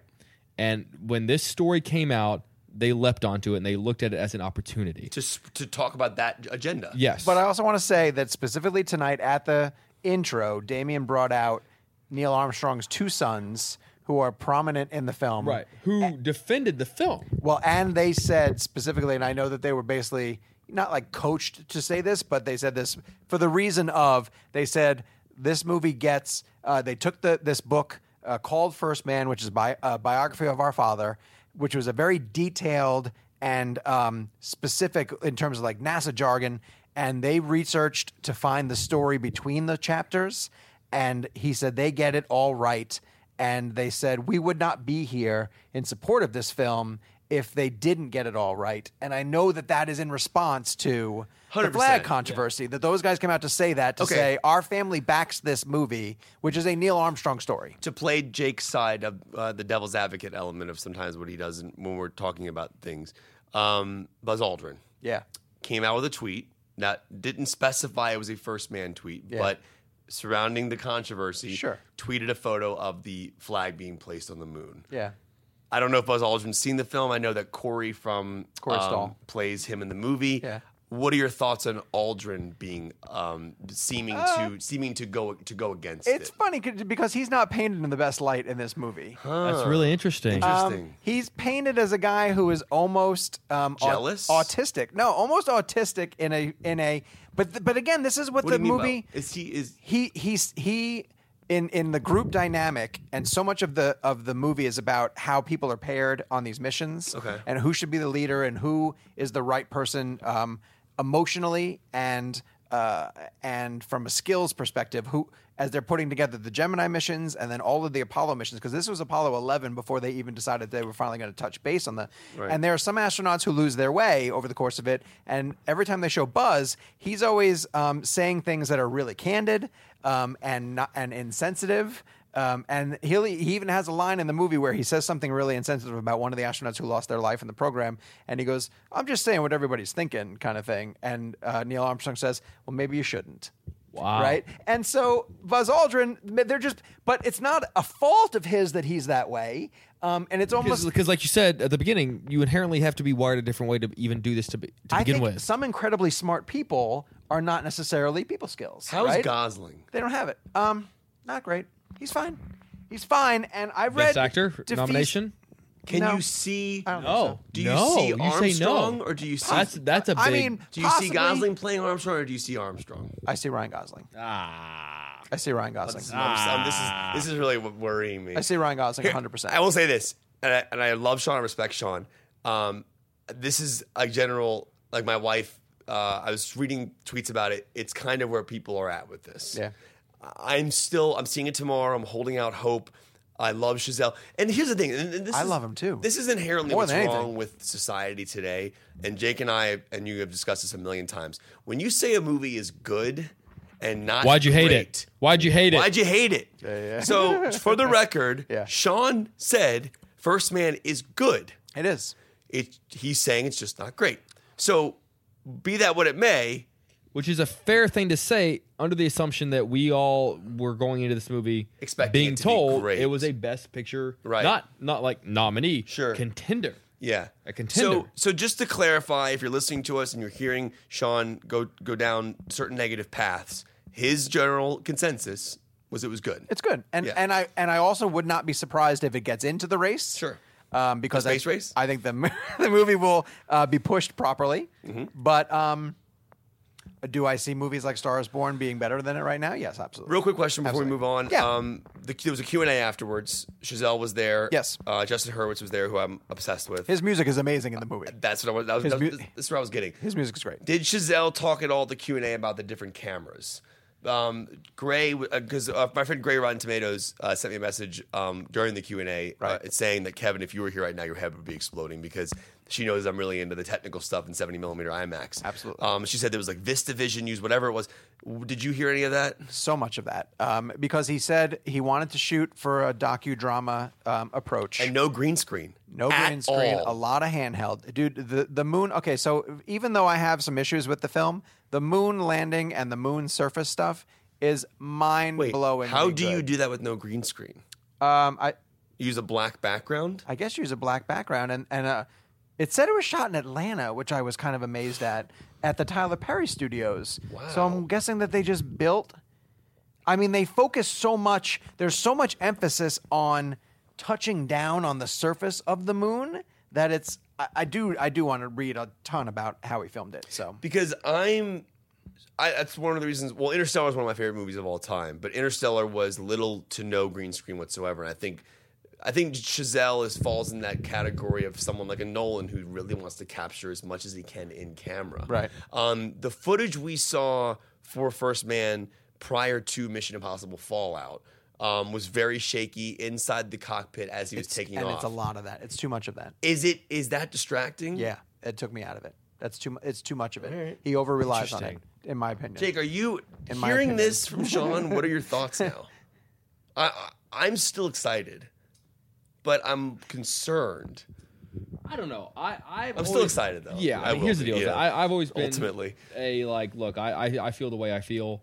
I mean, one of the movies that I liked most out of this festival is a movie that not just people dislike, but people actively itself. are g- genuinely going after. there's so- there's a possibility that I might watch First Man tomorrow and go, that was the best movie I've seen this year. I hope you do. it's possible. Yeah. I hope you do. well, I'm gonna hold out hope for it, but Yeah. Yeah, Um, I want you each to tell um, a McConaughey story. Kevin, you go because first. then we're No, you- gonna no, no, Jake, then I- we have I'm to talking move too on. much. You go We first. have to. We got to do. Quar- We're gonna do Quran blend, and we have to start bringing this thing in for a landing. Yes. So each of you tell your McConaughey story. So the, each of the guys were able to go Yeah. to the White Boy Rick junket, um, and they were able to interview Matthew McConaughey, who can be um, a tough interview sometimes. Sometimes you're getting great things out of him. not not in a mean way, but he just No, kind of floats yeah. around. And in terms of what you need as a television reporter to be able to give back to your audience, Yeah. he can be a fun guy to hang out with, but fun doesn't translate into good television all the time. everything that makes him mercurial as a personality goes doesn't against, trans goes against what makes good television. Exactly. If you know what I mean. Yeah. But Yeah, so we got we got five minutes with it. I'm gonna I'm gonna make this quick. Yeah. Um, my very first question. The, the whole concept is about this this kid that gets into the world of drug dealing and guns dealing. Right. And I asked the question: Do you acquire enough knowledge about these worlds, about this business, so that if you were to leave acting, could you have a successful career in the world of drugs and in the world Great of guns? question. And McConaughey, in his charming way, looks at the camera, and goes, "No comment." to which I said, "Okay, well, like, what do you? Okay, I mean, what do you What mean? does by that mean? Yeah, like, who's to say I don't already?" Which is fun and charming in the moment, and in the room people are laughing. But in my head, I thought, "Okay, so I just spent 30 seconds asking that question, and I got an 18 second answer. Right. That's not good television." what a waste. So I proceeded to ask the question well, movie takes place in the 80s. What aspect of the 80s do you wish you could bring back? The director talks about how he would wish he wishes he could bring back films from the 80s because a movie like this would have been made in the 80s all the time, White Boy Rick, and now it's getting harder and harder for it to make.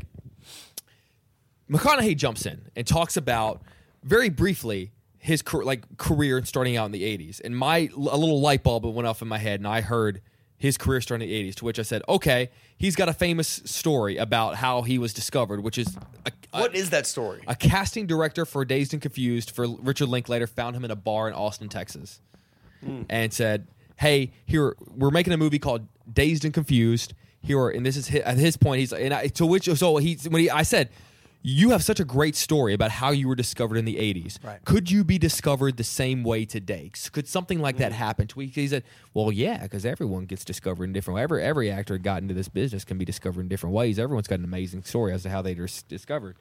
and he proceeded. The director didn't know the story, so he said he was in a bar, and they said, there, I, I, uh, "Richard Linklater is casting for a film called Dazed and Confused. Here are three lines that you need to know in the in the next two weeks." And he said there was one line that told him everything he needed to know about that character, and one line that told him that that that g- almost gave him a book on this character, and he he practiced this line over and over again for two weeks. And because he was so dedicated when he went there, they ended up giving him more scenes and more lines. And obviously, you know, the, it's, it's a history that's very well known at this point. He became an icon in that movie. And I said, okay, they're giving me the rap at this point. I said, we're 30 years later. What's the line? And he looks at me and goes, that's the thing I love about high school girls. I get older and they stay the same age.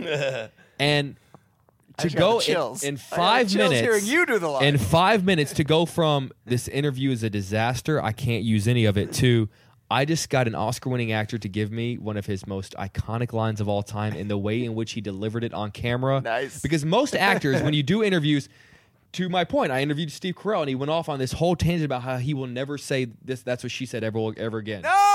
He, told, he said he, No! will never do it.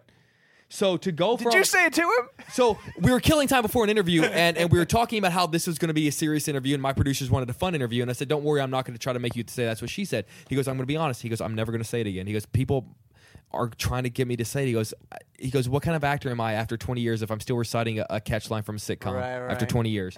So to go from an actor who refuses to say a line which he made famous to another actor more so down the line Right. so casually delivering a line That's awesome. that that That's maybe great, not though. as famous as all right all right all right but still pretty famous that's a pretty Right. famous line in dazed and confused it, it, ma- i walked out of the interview and went i'm good That's awesome. i'm good Yeah, it's the Steve Carell thing. was- It's funny there was like a there was an office. And for the record it's n- it- none of that was on it, this is a None of that interview is, uh, was was on camera. Right, the whole right. thing was Steve Carell. Steve, so obviously, with, with Matthew McConaughey was on camera, but my whole Steve Carell, you just have to trust me that it happened. Yeah, yeah, yeah. I trust you.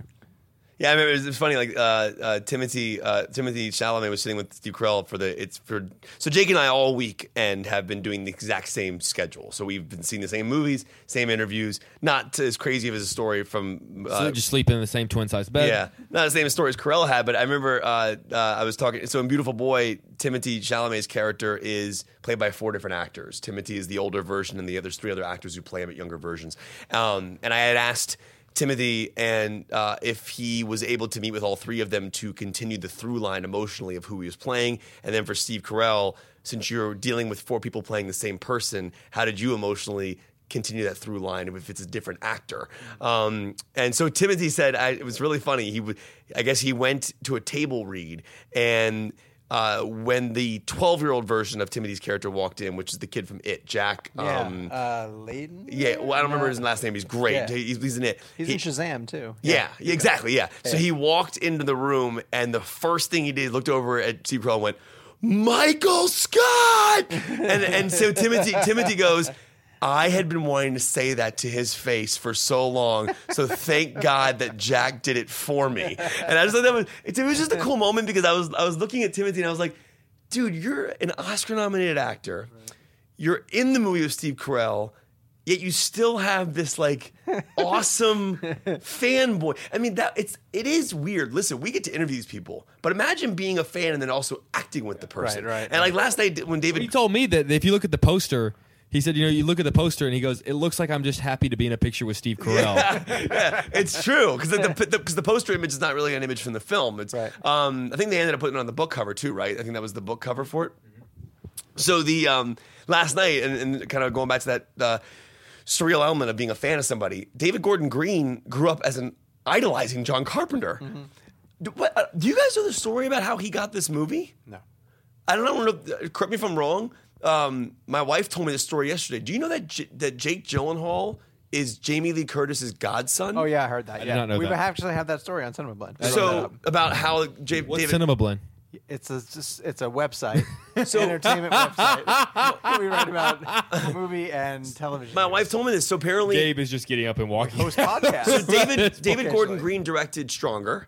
yes. Apparently, Jake Gyllenhaal was the one who relayed the information to Jamie Lee Curtis that David Gordon Green wanted to make a Halloween movie. Correct. And then fast forward to last night, David Gordon Green's on stage having worked with John Carpenter and made a Halloween film. And not only that, but like Dana McBride going along for the ride. Like when, when would It's Dana McBride ever sick. believe that he would be involved in a Halloween? movie? Unbelievable. Boy, there's two things I want you to get to really fast because then we have to do Quaron, Quaron, Quaron blend. Amy Ryan thing and the Mind McConaughey Yes, story. Okay, all right. both of those endings. So we had do, did two ending blend.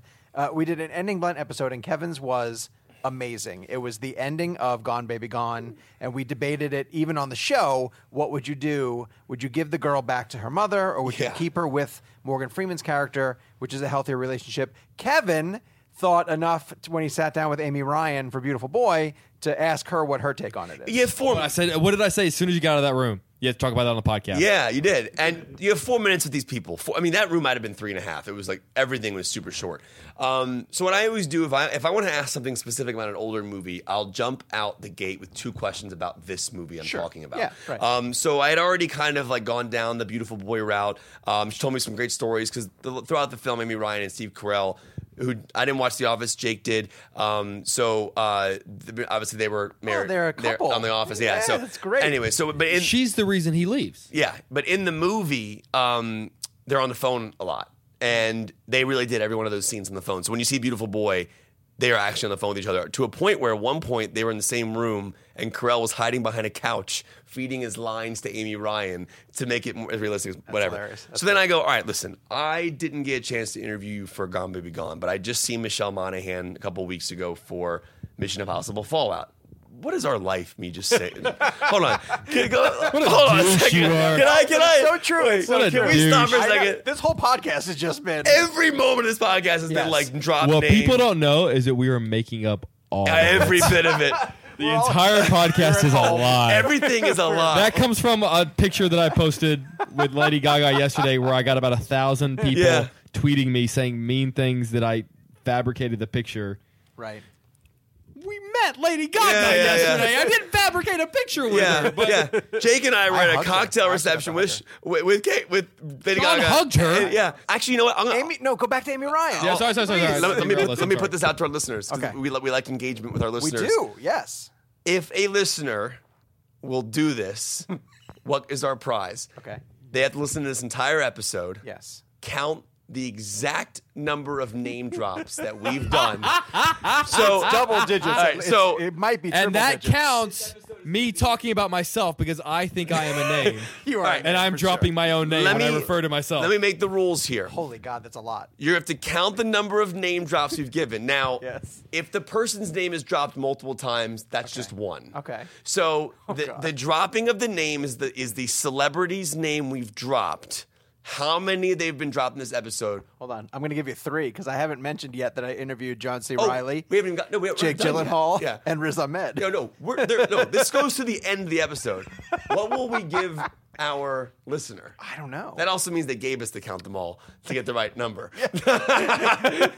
Don't promise a cake. I've done that already. All right, m- we'll play with that later. Anyway, so Amy Ryan, um, I'm, I'm transitioning through the, through the um, interview, and I, didn't, I mean, really, her answer was what I, I don't know. Actually, I didn't know what, what to expect from her. I said, "What would you have done at the end of Gone Baby Gone?" And she said, "You can't kidnap someone's kid." Right. And we all know we all hold on. We all know the reality of Gone Baby Gone's ending. This mother was a horrible person. Her daughter was in extreme danger. Morgan Freeman's character kidnapped her, put her in a better place, gave her a better life. Yes. Casey Affleck calls it in. The kid goes back to Amy Ryan's house. Amy Ryan is then sitting there, and you see Casey Affleck going, noticeably going, this was a bad decision. So I asked Amy Ryan what she would have done in real life, and her answer was basically, I understand it, but you cannot kidnap and let a mother know the daughter's the, our daughter's dead. I see you reacting. Go ahead. yes, That's her opinion. She That is- had okay, that opinion. is her she opinion. played the character. That is her opinion. She's in the movie. So i- is the argument that she can't do it because okay, one might make the Well, argument that it's the child illegal. protective services that's what they do. If if, if a child is in, a, s- in, in is in a household in which it could be potentially dangerous, like this kid was in Gone Baby Gone with Amy Ryan's mother, that they remove the child from that But household. the mother knows the child's removed. This mother thought her child was dead. and she didn't she go on to not care. But it doesn't matter. listen, listen. We can all. s that's why that ending is the best ending of all you know, time. here's what I'll, here's But what I I'll tell like you. her take. I want. I, li- I wanted to hear her take. Your pick, I thought a lot about after that episode because because I felt like Sean and I have very traditional, Mm. not traditional, but like expected picks. Sure. And Kevin's pick took me off guard because I went like initially like really like that's like that's that's the pick. Uh, Yeah. But it's the one that after that episode I've thought about the most. Right. And one of our listeners I know said on Twitter that they had not seen Gone Baby Gone Right. and watched it as a result Right. of our discussion of Yeah. it and is like Right. totally It's perplexed fascinating. about which because way like they because would my go. pick was seven, and it seven boils down to, and I still stand by my pick, but seven boils down to, would you or would you not allow the the bad guy to Same win? question. Right. Right. It's the same question. But it's different though. no, it's the same question. It's a moral question because the whole concept was Yours, I would argue, is harder. uh, no because if oh yeah oh Tell your yeah. McConaughey story. McConaughey, fast real before fast. we move on to Quorum. I already knew the answer to this um, from things I had read, but I wanted to hear it from McConaughey directly. Um, I think the greatest scene to come out, maybe in the last ten years, one of the greatest scenes to come out in the last ten years, is the interstellar scene when they get back from Miller's planet, um, the water planet, where was it every hour? How much time? Like seven years goes Oh, man, by. I don't- I don't so know or care. When they, okay, that's fine. Whatever. Sean, hey. That being said, tell your story. actually that's actually a rather evil laugh. You sound like, like a, you sound like a maniacal like boss or something. Horrible.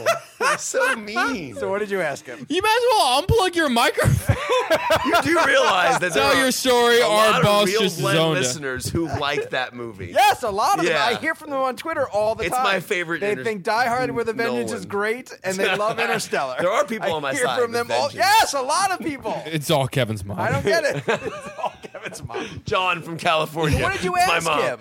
Uh, no, I mean, I, so he was walking. He he was taking breaks. So people don't know this. Jake and I were at the White Boy Rec Junket for three hours. Jake, Longer. three rooms. It should have taken whatever, but Should have taken half an hour. they were scheduling things. We probably saw McConaughey leave the room three or four times because they had to switch out chairs. He had to, we had to go to the bathroom, whatever. Sure. So um, at one point, he's walking back to the room, and I, I just like I'm just gonna- I want to talk to him about this scene real quick. So I pull him aside. I said, Mr. McConaughey, can I ask you a quick question? Jake is sitting right behind me. This counts as one name drop, by the way. Um, Jake's sitting right behind me, and I said, "I said the scene in Interstellar. It's true that you um, never watched the footage until you did the take, right? Like, so the story there is that no, for people who haven't seen it, when he gets back from Miller's planet, I think 23 years has passed. His kids have grown up. Th- as a parent, regardless of you hating the movie, just think about that scene. Yes, we've Okay. discussed this. Yes, it would be emotional. It's a horrifying thing. So he watches 23 years of video footage of his kids growing up, going to prom, you know, their first date. I mean, it's brutal. It's like so McConaughey said to me, and Jake uh, Jake was there, so you can clarify if I missed anything point wise. He wrote a note to Nolan the day he arrived that said "see you," which means close up. So he envisioned how he wanted the shot to be. Apparently, I guess that, Jake, did you get that impression that Yeah. McConaughey chose that? Like it, I, I got the impression that he walked in, had done a ton of preparation, didn't want to mess with anyone, and said essentially, "Let's do this." Right. So then apparently the production team said, Hey, can we at least just show you the footage real quick so you can mentally prepare for what you're about to watch? He goes, No, no, no, no. I want to watch it for the first time. Camera turns on, boom. Conahay's watching it. He said, it, he said that was the, I believe that was the only take, right, Jake? Or did you get that? Uh, I, I didn't get I didn't- that, but but, but- but but I may have missed something. Well, regardless of it being the only take or not, it's the take in the movie. Okay. So the first time, and this is this is known, but to hear it from his, to hear it from him and tell me the story, um, just and to clarify, it was cool. Um, but was he happy to talk about it?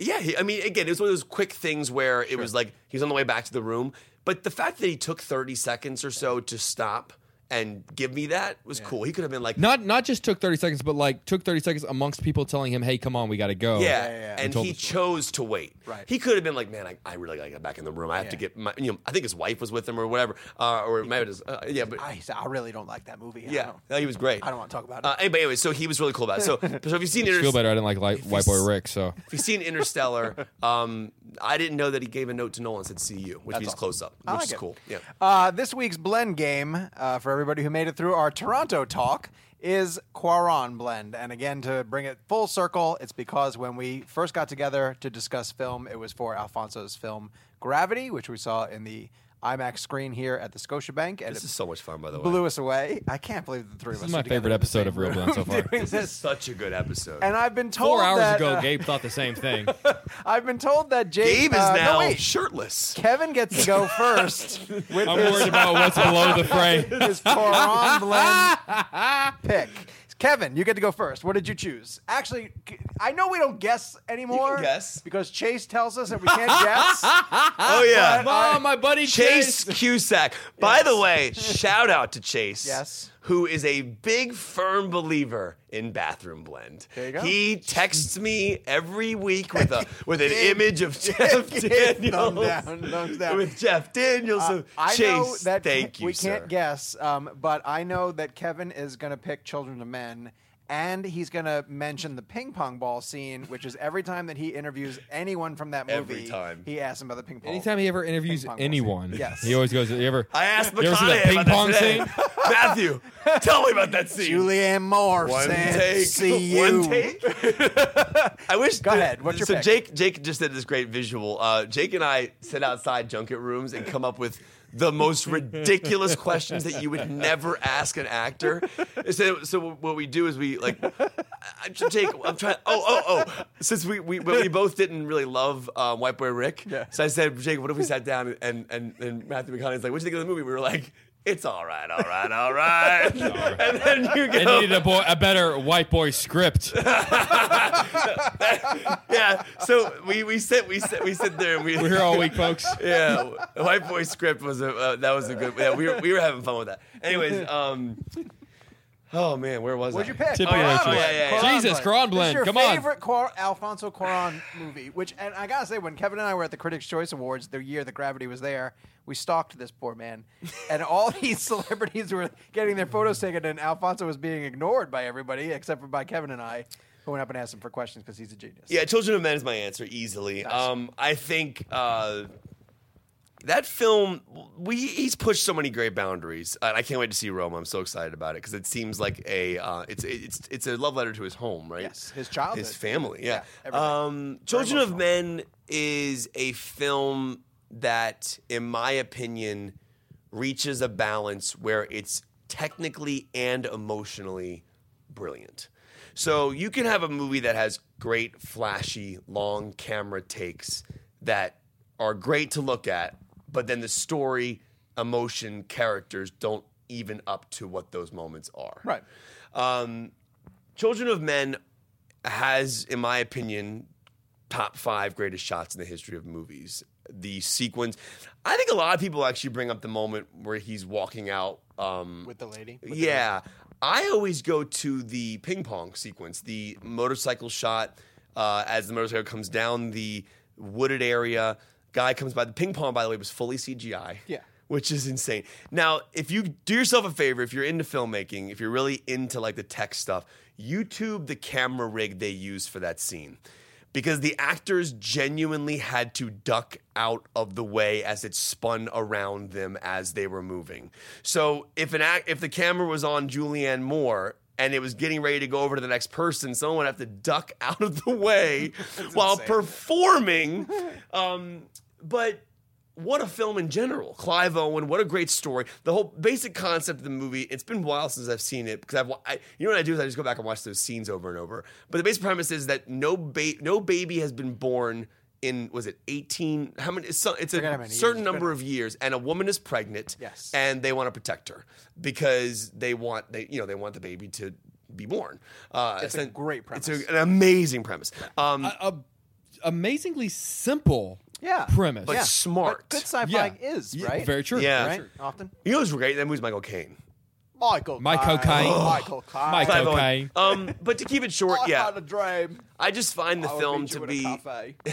I just find the film to be cinematically perfect, and that's because It's great. just even the flashy shots they make the flashy shots are made great because of the performing in the shot so it's not just the camera um, so that's my favorite gravity was right there it was gravity was right there and it truly is a phenomenal achievement in cinema as well i do find more emotionally connected to children of men um, every shot and emmanuel lubezki chivo the guy is so poetic with his camera work um, to a point where I just I feel like he's, he's just speaking to me.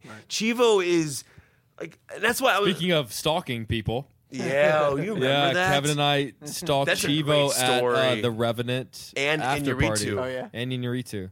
we And his daughter said, "For the love of God, talk to these two and Yuritu's guys." daughter helped us and out. Yuritu's daughter said, "For the love of God, just talk to these guys." Jake and I were dead tired. right. I had to get up at 3 a.m. We had already seen the film in the field, right? We flew in. I yeah, think we did the yeah. jump- we I've were- seen it in Chicago. Junket was the next day, but we, we were not getting Inuritu or Chivo. Chivo. Um, and and by the way, I'm not confusing because like you know like so These name drops count, by the, the, way. yeah they do. Um, so uh, Mine specifically. yeah, so He was Inuritu with Jake Hamilton. Inarritu's He was with daughter two-time is a Best name Hair drop. Award winner Jake Inarritu, Hamilton. Chivo and the dog. Let me tell you how, Three name how drops. nerdy Jake and I are. Leonardo DiCaprio was at this party. Right. Couldn't have cared less. Couldn't have cared less. We, we were literally stalking Chivo and Inuritu. We may have pushed aside Tom Hardy to get to Chivo. So Move DiCap- aside Mad Max. Yeah, a name drop. DiCaprio's sitting like 50 feet away from us, and we're just desperately trying to get a photo with Inuritu. That was the whole purpose of us going to this party. right, right.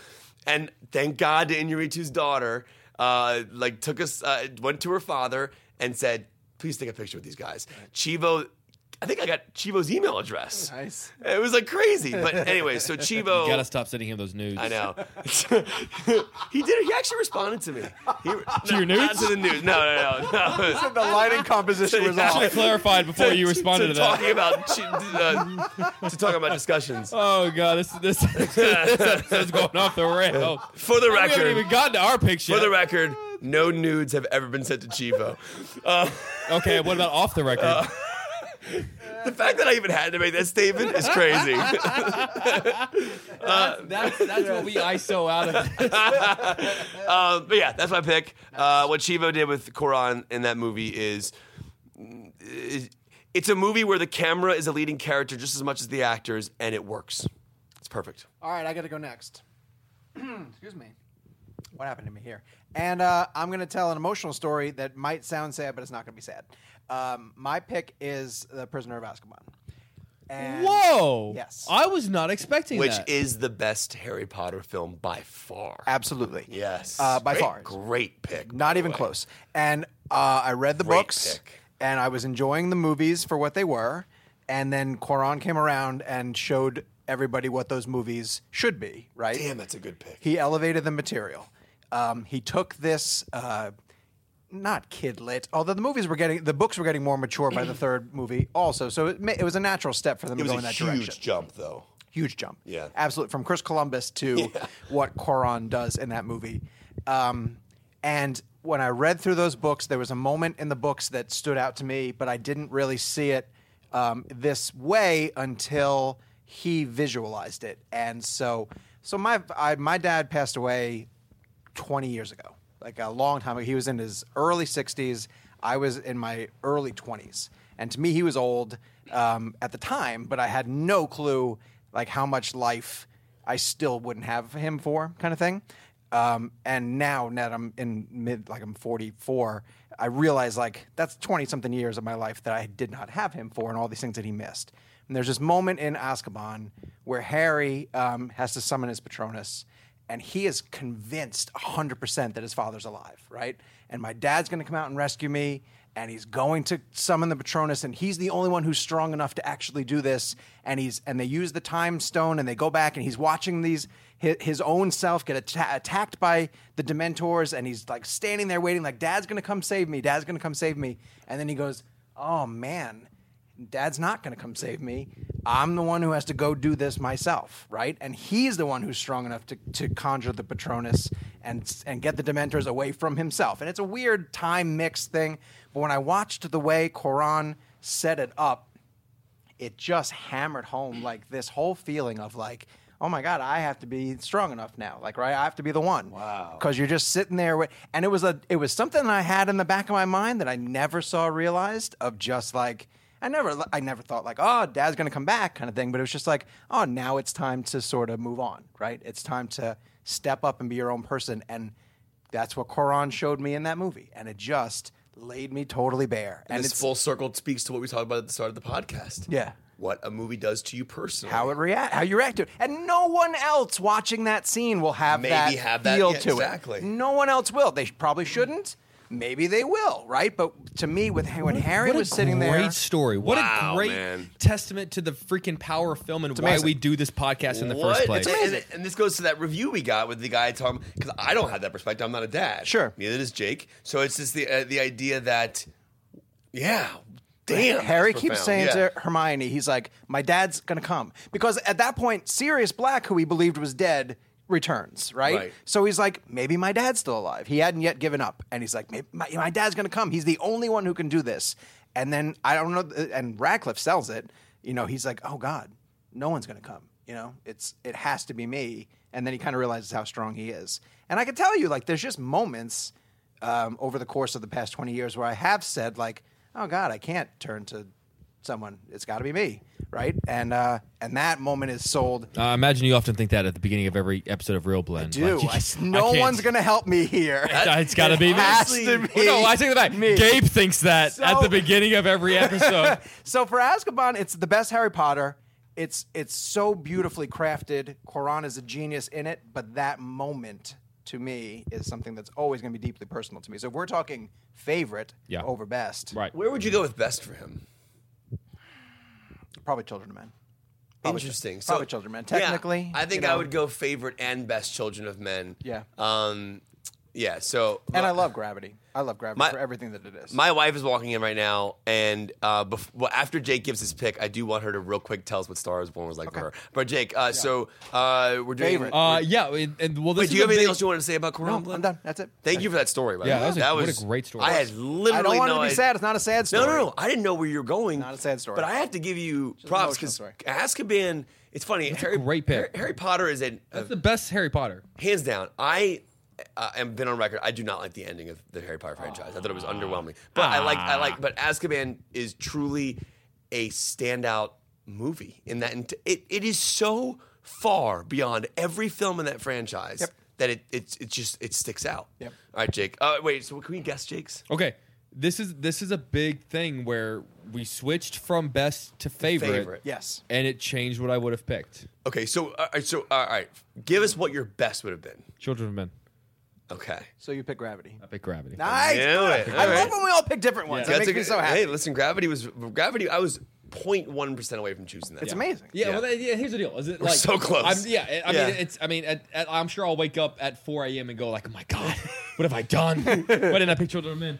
But I mean, there are we s- we see literally what 100 maybe 150 movies a year. Yeah. Give or take. Multiply that over the course of for me 30 years, for for Kevin 35, for Sean what what 78, Oh, yeah. 79, 79. years. Roughly. Um, I kid, I kid, I kid, I kid. Um. I don't want that. There E, are- that, that there- e warning. are a handful of movie going experiences that I remember. Yeah. Um, if you asked me where were you when wh- when did you see this movie, I, I could probably think back to what junket I was doing or what hotel I was staying at or what theater I was with. But if you were to talk about the most memorable movie going experiences of my life, I'll never forget Toronto, 2013. Yep. Shangri La That's Shangri-La Theater, small little what, maybe 15 seat theater, seeing Gravity, and the silence of getting up and uh, all of all of us and getting the elevator and just being quiet, and then going back and no, like not to like make this too sentimental of an ending on this episode, the three of us sitting in a hotel room in Toronto, much like we're doing right now, It is and crazy. talking about what we just saw That was five years ago. and to have a piece of, of work, a piece of art physically affect my body. Yep. Yeah. Physically affect my heart rate, physically make my palms sweat, physically make me Knees weak, arms ready. tap Spaghetti. my, my, my, my leg. yeah. how is how can that not be my favorite? To have a piece Oh, of work physically make me uncomfortable, make me breathe heavier. I mean, to create a piece of work that makes me for what? What is that? Like a 90 minute movie? Yeah, compact. Make It's me so compact. uncomfortable in the best way possible. To make me do it. It's like a roller coaster where you do, where you you're screaming at the top of your lungs for 90 minutes and when it's done you go, let's do it again. Yeah. right. Exactly. I mean, how like that. how how can I pick any movie different than that? Yeah. What's cool about I, um, one of the things that I love about that that that pick for Jake, and the cool thing about that is that there was a continuation of that story when Jake and I went to the junket, and Jake and I have had this argument a lot over the years. I'm very very big on asking technical stuff. I love the filmmaking element behind the scenes. Jake is more um, not wanting to know the mystery of it, just kind of allowing it to take place. And I remember walking into the Alfonso Cuarón interview. Uh, I got- is- can I double name drop him because it's multiple times? sure. Of course. Okay. Yeah. Yeah, yeah. Um, Counts as one. yeah, yeah. But um, Jake and I, I think both. No, no. Jake did this. I, Jake walked into his interview with Alfonso Cuarón because I had just done it before him or after him, and I was full on technical. How'd you do the single take shots? Tell me how you did it, everything. And then Jake, tell the audience what you asked. Essentially, I just went and I said, you know, you just met, you know, one of my best friends, Kevin, and I'm pretty sure your interview was very technically based. And I have to be completely honest with you, could not care less about what you did to make this movie. I do not want to know. right. That being well, you said, care about what he did, but you No, just yeah, I don't. wanna I know. I Yeah, yeah, yeah, appreciate. Yeah, yeah. I just don't want to know. Sure. Because I don't like in the same way that when I go to a magic show. Sure. I don't want David Copperfield to do a, a magic trick. See, and I- go, now sure. here's how I did it. to me, it to me it enhances the movie, Yeah, see, I and don't I, know. understand where you're coming from. and I That's fine. asked him. I said, from the perspective of a director, who's right? Oh, nice. Great question. yeah. And uh, thanks. and he gave a very diplomatic answer, which is like He took I- both He sides. said, "The first time you see it, I don't want you to. I want you to appreciate when it comes out. That's why I give you the special features. That's why he goes, and then you make the choice." But I'd argue that he his he wants everyone's initial movie going experience to be without knowing. See, I find that so interesting because I find with my audience uh, in DC that I get a lot of reactions from people who go to a movie after I've seen they've seen an interview that I've done, and it enhances the experience they had if they knew how a think so. shot was done For sure. um, specifically like something like Star is Born, for example. Um, tomorrow when we do the interviews, I, I really want to engage with Bradley Cooper about the filming at the concerts. Um, and I'm super fascinated by the fact that Cooper went to real concerts with real people who were attending real concerts and Yeah. had them pretend like they were watching a real show. Which is insane to me. So now that's technical, but I think that a viewer, as they experience the movie, in my opinion, that enhances that moment because it's kind of cool that there's a real audience there for another band. Yeah. And they made it. Anyways, but to, to Jake's point, though, I get it. And Spielberg is actually famous for not wanting to spoil those things. right. But to give Spielberg credit, and I've, I've always appreciated him for this, many things, but It's nice of you to do that. yeah, uh, name drop number, whatever that is. oh man, that, that might be my favorite one. I've always appreciated Spielberg for doing this for me. No, no, go ahead. and say it. You've appreciated your friend Steve. Yeah, I- SS. Oh, I will not get over that. Full You called me- circle. Did you do that on the podcast? I don't think so. no, that Oh, it's Jake beforehand. actually We said called Steve, Carell, Carell. was just Steve, and Yeah. there, there was it wasn't it Tell wasn't them no why. no no, no it Steve was and it this. wasn't a joke. Oh, it was, so just painful. It was so Steve. painful. It made me It was cringe it wasn't so yeah. hard. Anyway. He told me to call him Steve. I went and In I that introduced moment, myself. I don't said, ever do it again. I said, Mr. Carell. I said, call me Steve. For the record, God. and this is the most uncomfortable I've ever been, and Jake had this exact same experience I did. I was at TIFF years ago, and I was only doing roundtable interviews. No TV at Was the it time. for the Woody Allen movie? Yes. Because that was that was also. I went to the Woody that was Allen also press the first conference. time I got it. and How many I'm, years ago did you have to do roundtables? this was probably 2000, I don't remember, whatever year that Lauren, was. come over here. We want you to talk about Star Is Born. Yeah. So uh, real quick, real quick. So I wa- I go to the press conference just so I can see Woody Allen in person. At this time, none of this stuff had come out about him. Right. So you know, I'm just kind of like it's a I'm a Woody Allen fan at that point. Um, and one of my favorite movies ever made is Everything You Always Wanted to Know About Sex But Were Afraid to Ask and Why. Uh, anyway, so I get to the press conference. I think it was that same press conference. Tony Anthony, Tony, Anthony Hopkins. Um, this, this, it- this plays into the joke. Yeah. Um, Anthony Hopkins comes around, and I and I, I walk up. I'm like, Mr. Hopkins. Oh my God, it's so nice to meet you. By the way, I love Fracture. I think I had just seen Fracture, and he's like, he's like, you do look, you look like a young Ryan Gosling, like or something like that. I was like, oh my, I was like, thank you. I was like, and I'm like, I'm, and I look nothing like him whatsoever. Um, and I was like, they, I was like, can I get a picture with you, Mr. Hopkins? He goes, yes, but you, you, you need to call me Tony. I said. I, don't- I didn't say this, but I was like, that's not going to happen. I'm not calling you Tony. Right, right. You're Sir Anthony Hopkins. so I, I'll never forget that. I was like, it's, but it is weird. And, and, and, and anyways, but so back to my point real quick about Steven Spielberg. Um, I just think that Spielberg, when I walk into a room to interview him, he knows that, that, that I'm just genuinely excited to talk to him. Sure. So he somehow allows me to ask it. And like one of my favorite moments ever was I was at, I was I guess this is a super name drop. This might be like the most extreme name. I was at the White House. Um, and, and my, my buddy All right, all right, you ready? My lord! I quit. All right, I will I send whoever quit. counts Hold on, all of hold these on, a cake. I quit will the send you a podcast. cake. my buddy Barack was um, who I actually who I actually have met. Uh, I have met. So all right, so uh, the, I don't want to hear crap. Obama? I don't want to hear crap about Steve ever again. Fair enough. Steve is allowed now. but but no, Jake said it legitimately. then he then he tried to back it up with the story.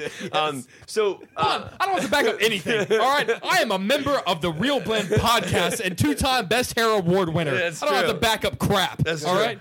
Uh, so, so, so I'm in, I'm in the East Room at the White House, and, and President Obama is giving out the Presidential Medal of Freedom to Spielberg, Streis, Barbara Streisand. It was crazy. Barb, I call her. Um, so, uh, so Podcast so much. Spielberg. Even I hate us now. Spielberg's not doing any. Spielberg's not doing any press uh, interview wise.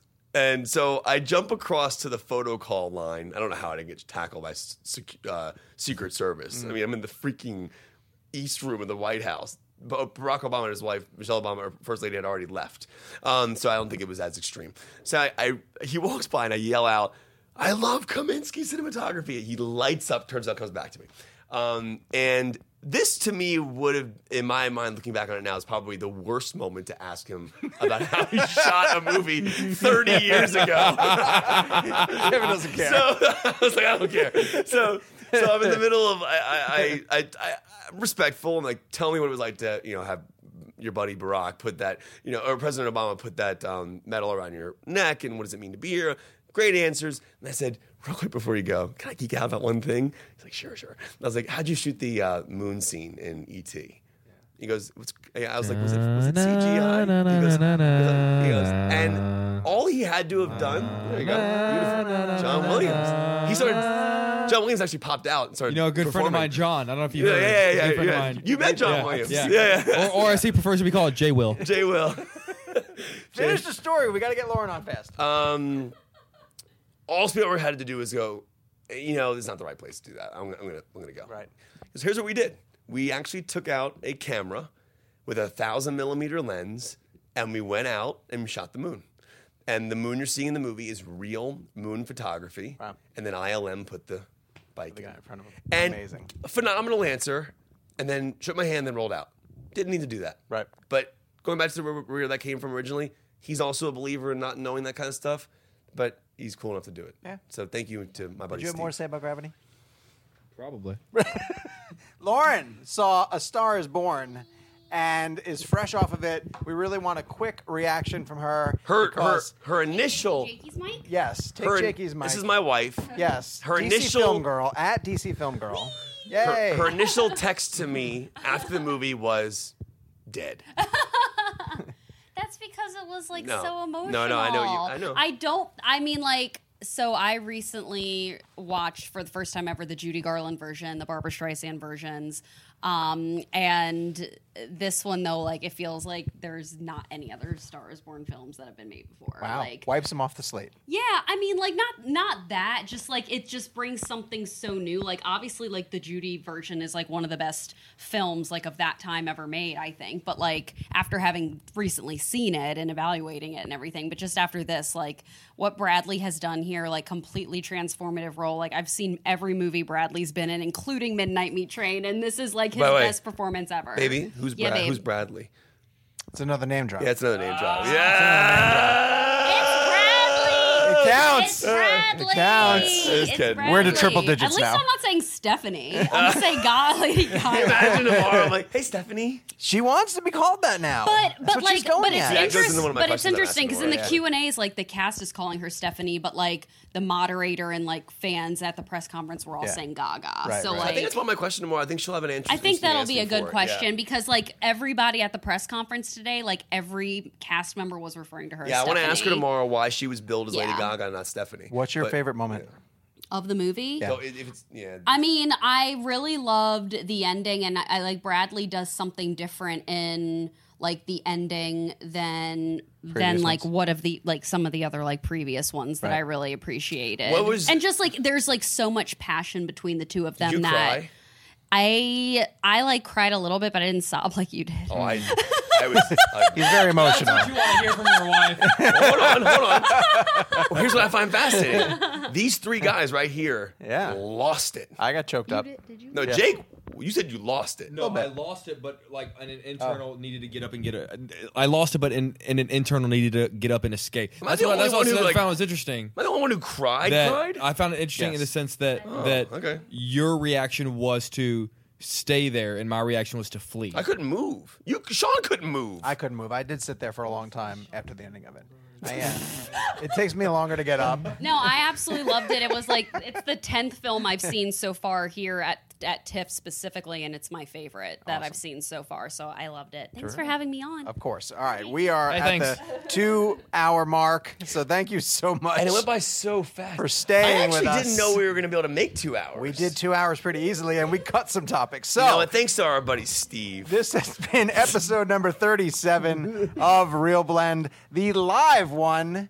Well, no, not live, but the one that we recorded all together for the first time. Um, we hope to do some more of these eventually in some other places. Uh, Gabe is saying to look at my phone, so Maybe. I oh, will. does he want to give the? Uh, I will. Other oh, cor- I didn't talk about what next week's blend game is. That's right. And oh, J- uh, Gabe, what was uh, what was the main consensus on Quran blend? Hold on, I have that somewhere. Yes. Well, I, I could see Gabe texted here. to me. Thumbs thumbs up. Was it Children of Men? Was that the main? Was that the number one? Or was it Gravity? Uh, as you can guess, pretty much his Do- whole do- do- do- filmography doing was in play this- Mm-hmm. here. Matt Posentano says "Y tu mama tambien." Ooh. Ted Meyer had Children of Men. Michael Kamens says Harry Potter and the Prisoner of it was Azkaban. such a great choice. and at cuz 729 says Gravity. So pretty much all of his films got mentioned. Wide blend. And I'm not surprised. I'm not surprised. And this was suggested following the passing of the legend. Ooh. We will do hashtag Reynolds Blend Love it. next Okay. year. Love it. Not for Ryan, but for Bert. We're- I thought we were doing we'll do Bert. Ryan Reynolds. is- We were doing Burt. Reynolds. Well, we'll do Ro- we'll do Ryan Reynolds eventually. I'm sure. Will But we? His tribute to Will we? Bert in the, You in know the what? Deadpool on Do the we need to? bearskin. Reynolds has a great filmography. Does he? Yeah, actually, he does. Does he? he You actually resent does. Ryan Reynolds for being. Or is it uh, Ryan Have Reynolds? you As seen handsome Just as you are. Friends? I think Ryan Definitely Reynolds made is he's good. great within the the sandbox Deadpool in one which and he two. plays. Van Yes, he does. Wilder. And somebody said when they announced the Police Academy, I don't know if you guys have ever seen Police Academy. It was out when seen it. I was younger. Um, and The so, guy from yeah, that guy.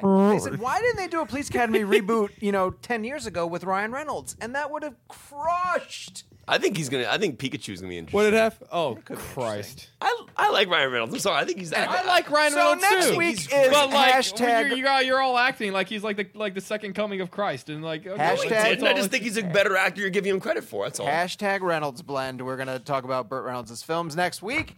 Uh, this has been Real Blend, live from Toronto. And Uh, Ryan Reynolds is a good actor. my name great is actor. he's, Sean a, he's a O'Connell. very I'd say good you could actor say great actor. within the constraints Sean in which he, underscore O'Connell. don't don't you give me The the rap show game. I've got is things to say. At Real Blend. Uh, Jake For the is at- record, at Jake just Jake's doesn't like Cakes, Deadpool. And That's the Kevin thing. is Deadpool's at, fine. At you cannot believe the number of people that we name dropped in this week's episode. Someone please count Oh. Count Oh, these them for up, us. and you might get a cake. And we will talk to you guys. And we have a history of delivering cakes. Thank you so much for listening to us this week. We hope you guys had as much Thanks, fun as we Steve. did, Thank you. and we will talk Thank to you you. next week. Dunkirk. Done. Dunkirk. Kirk like a mother. Oh, we all did it. This is the story of the one. As a maintenance engineer, he hears things differently.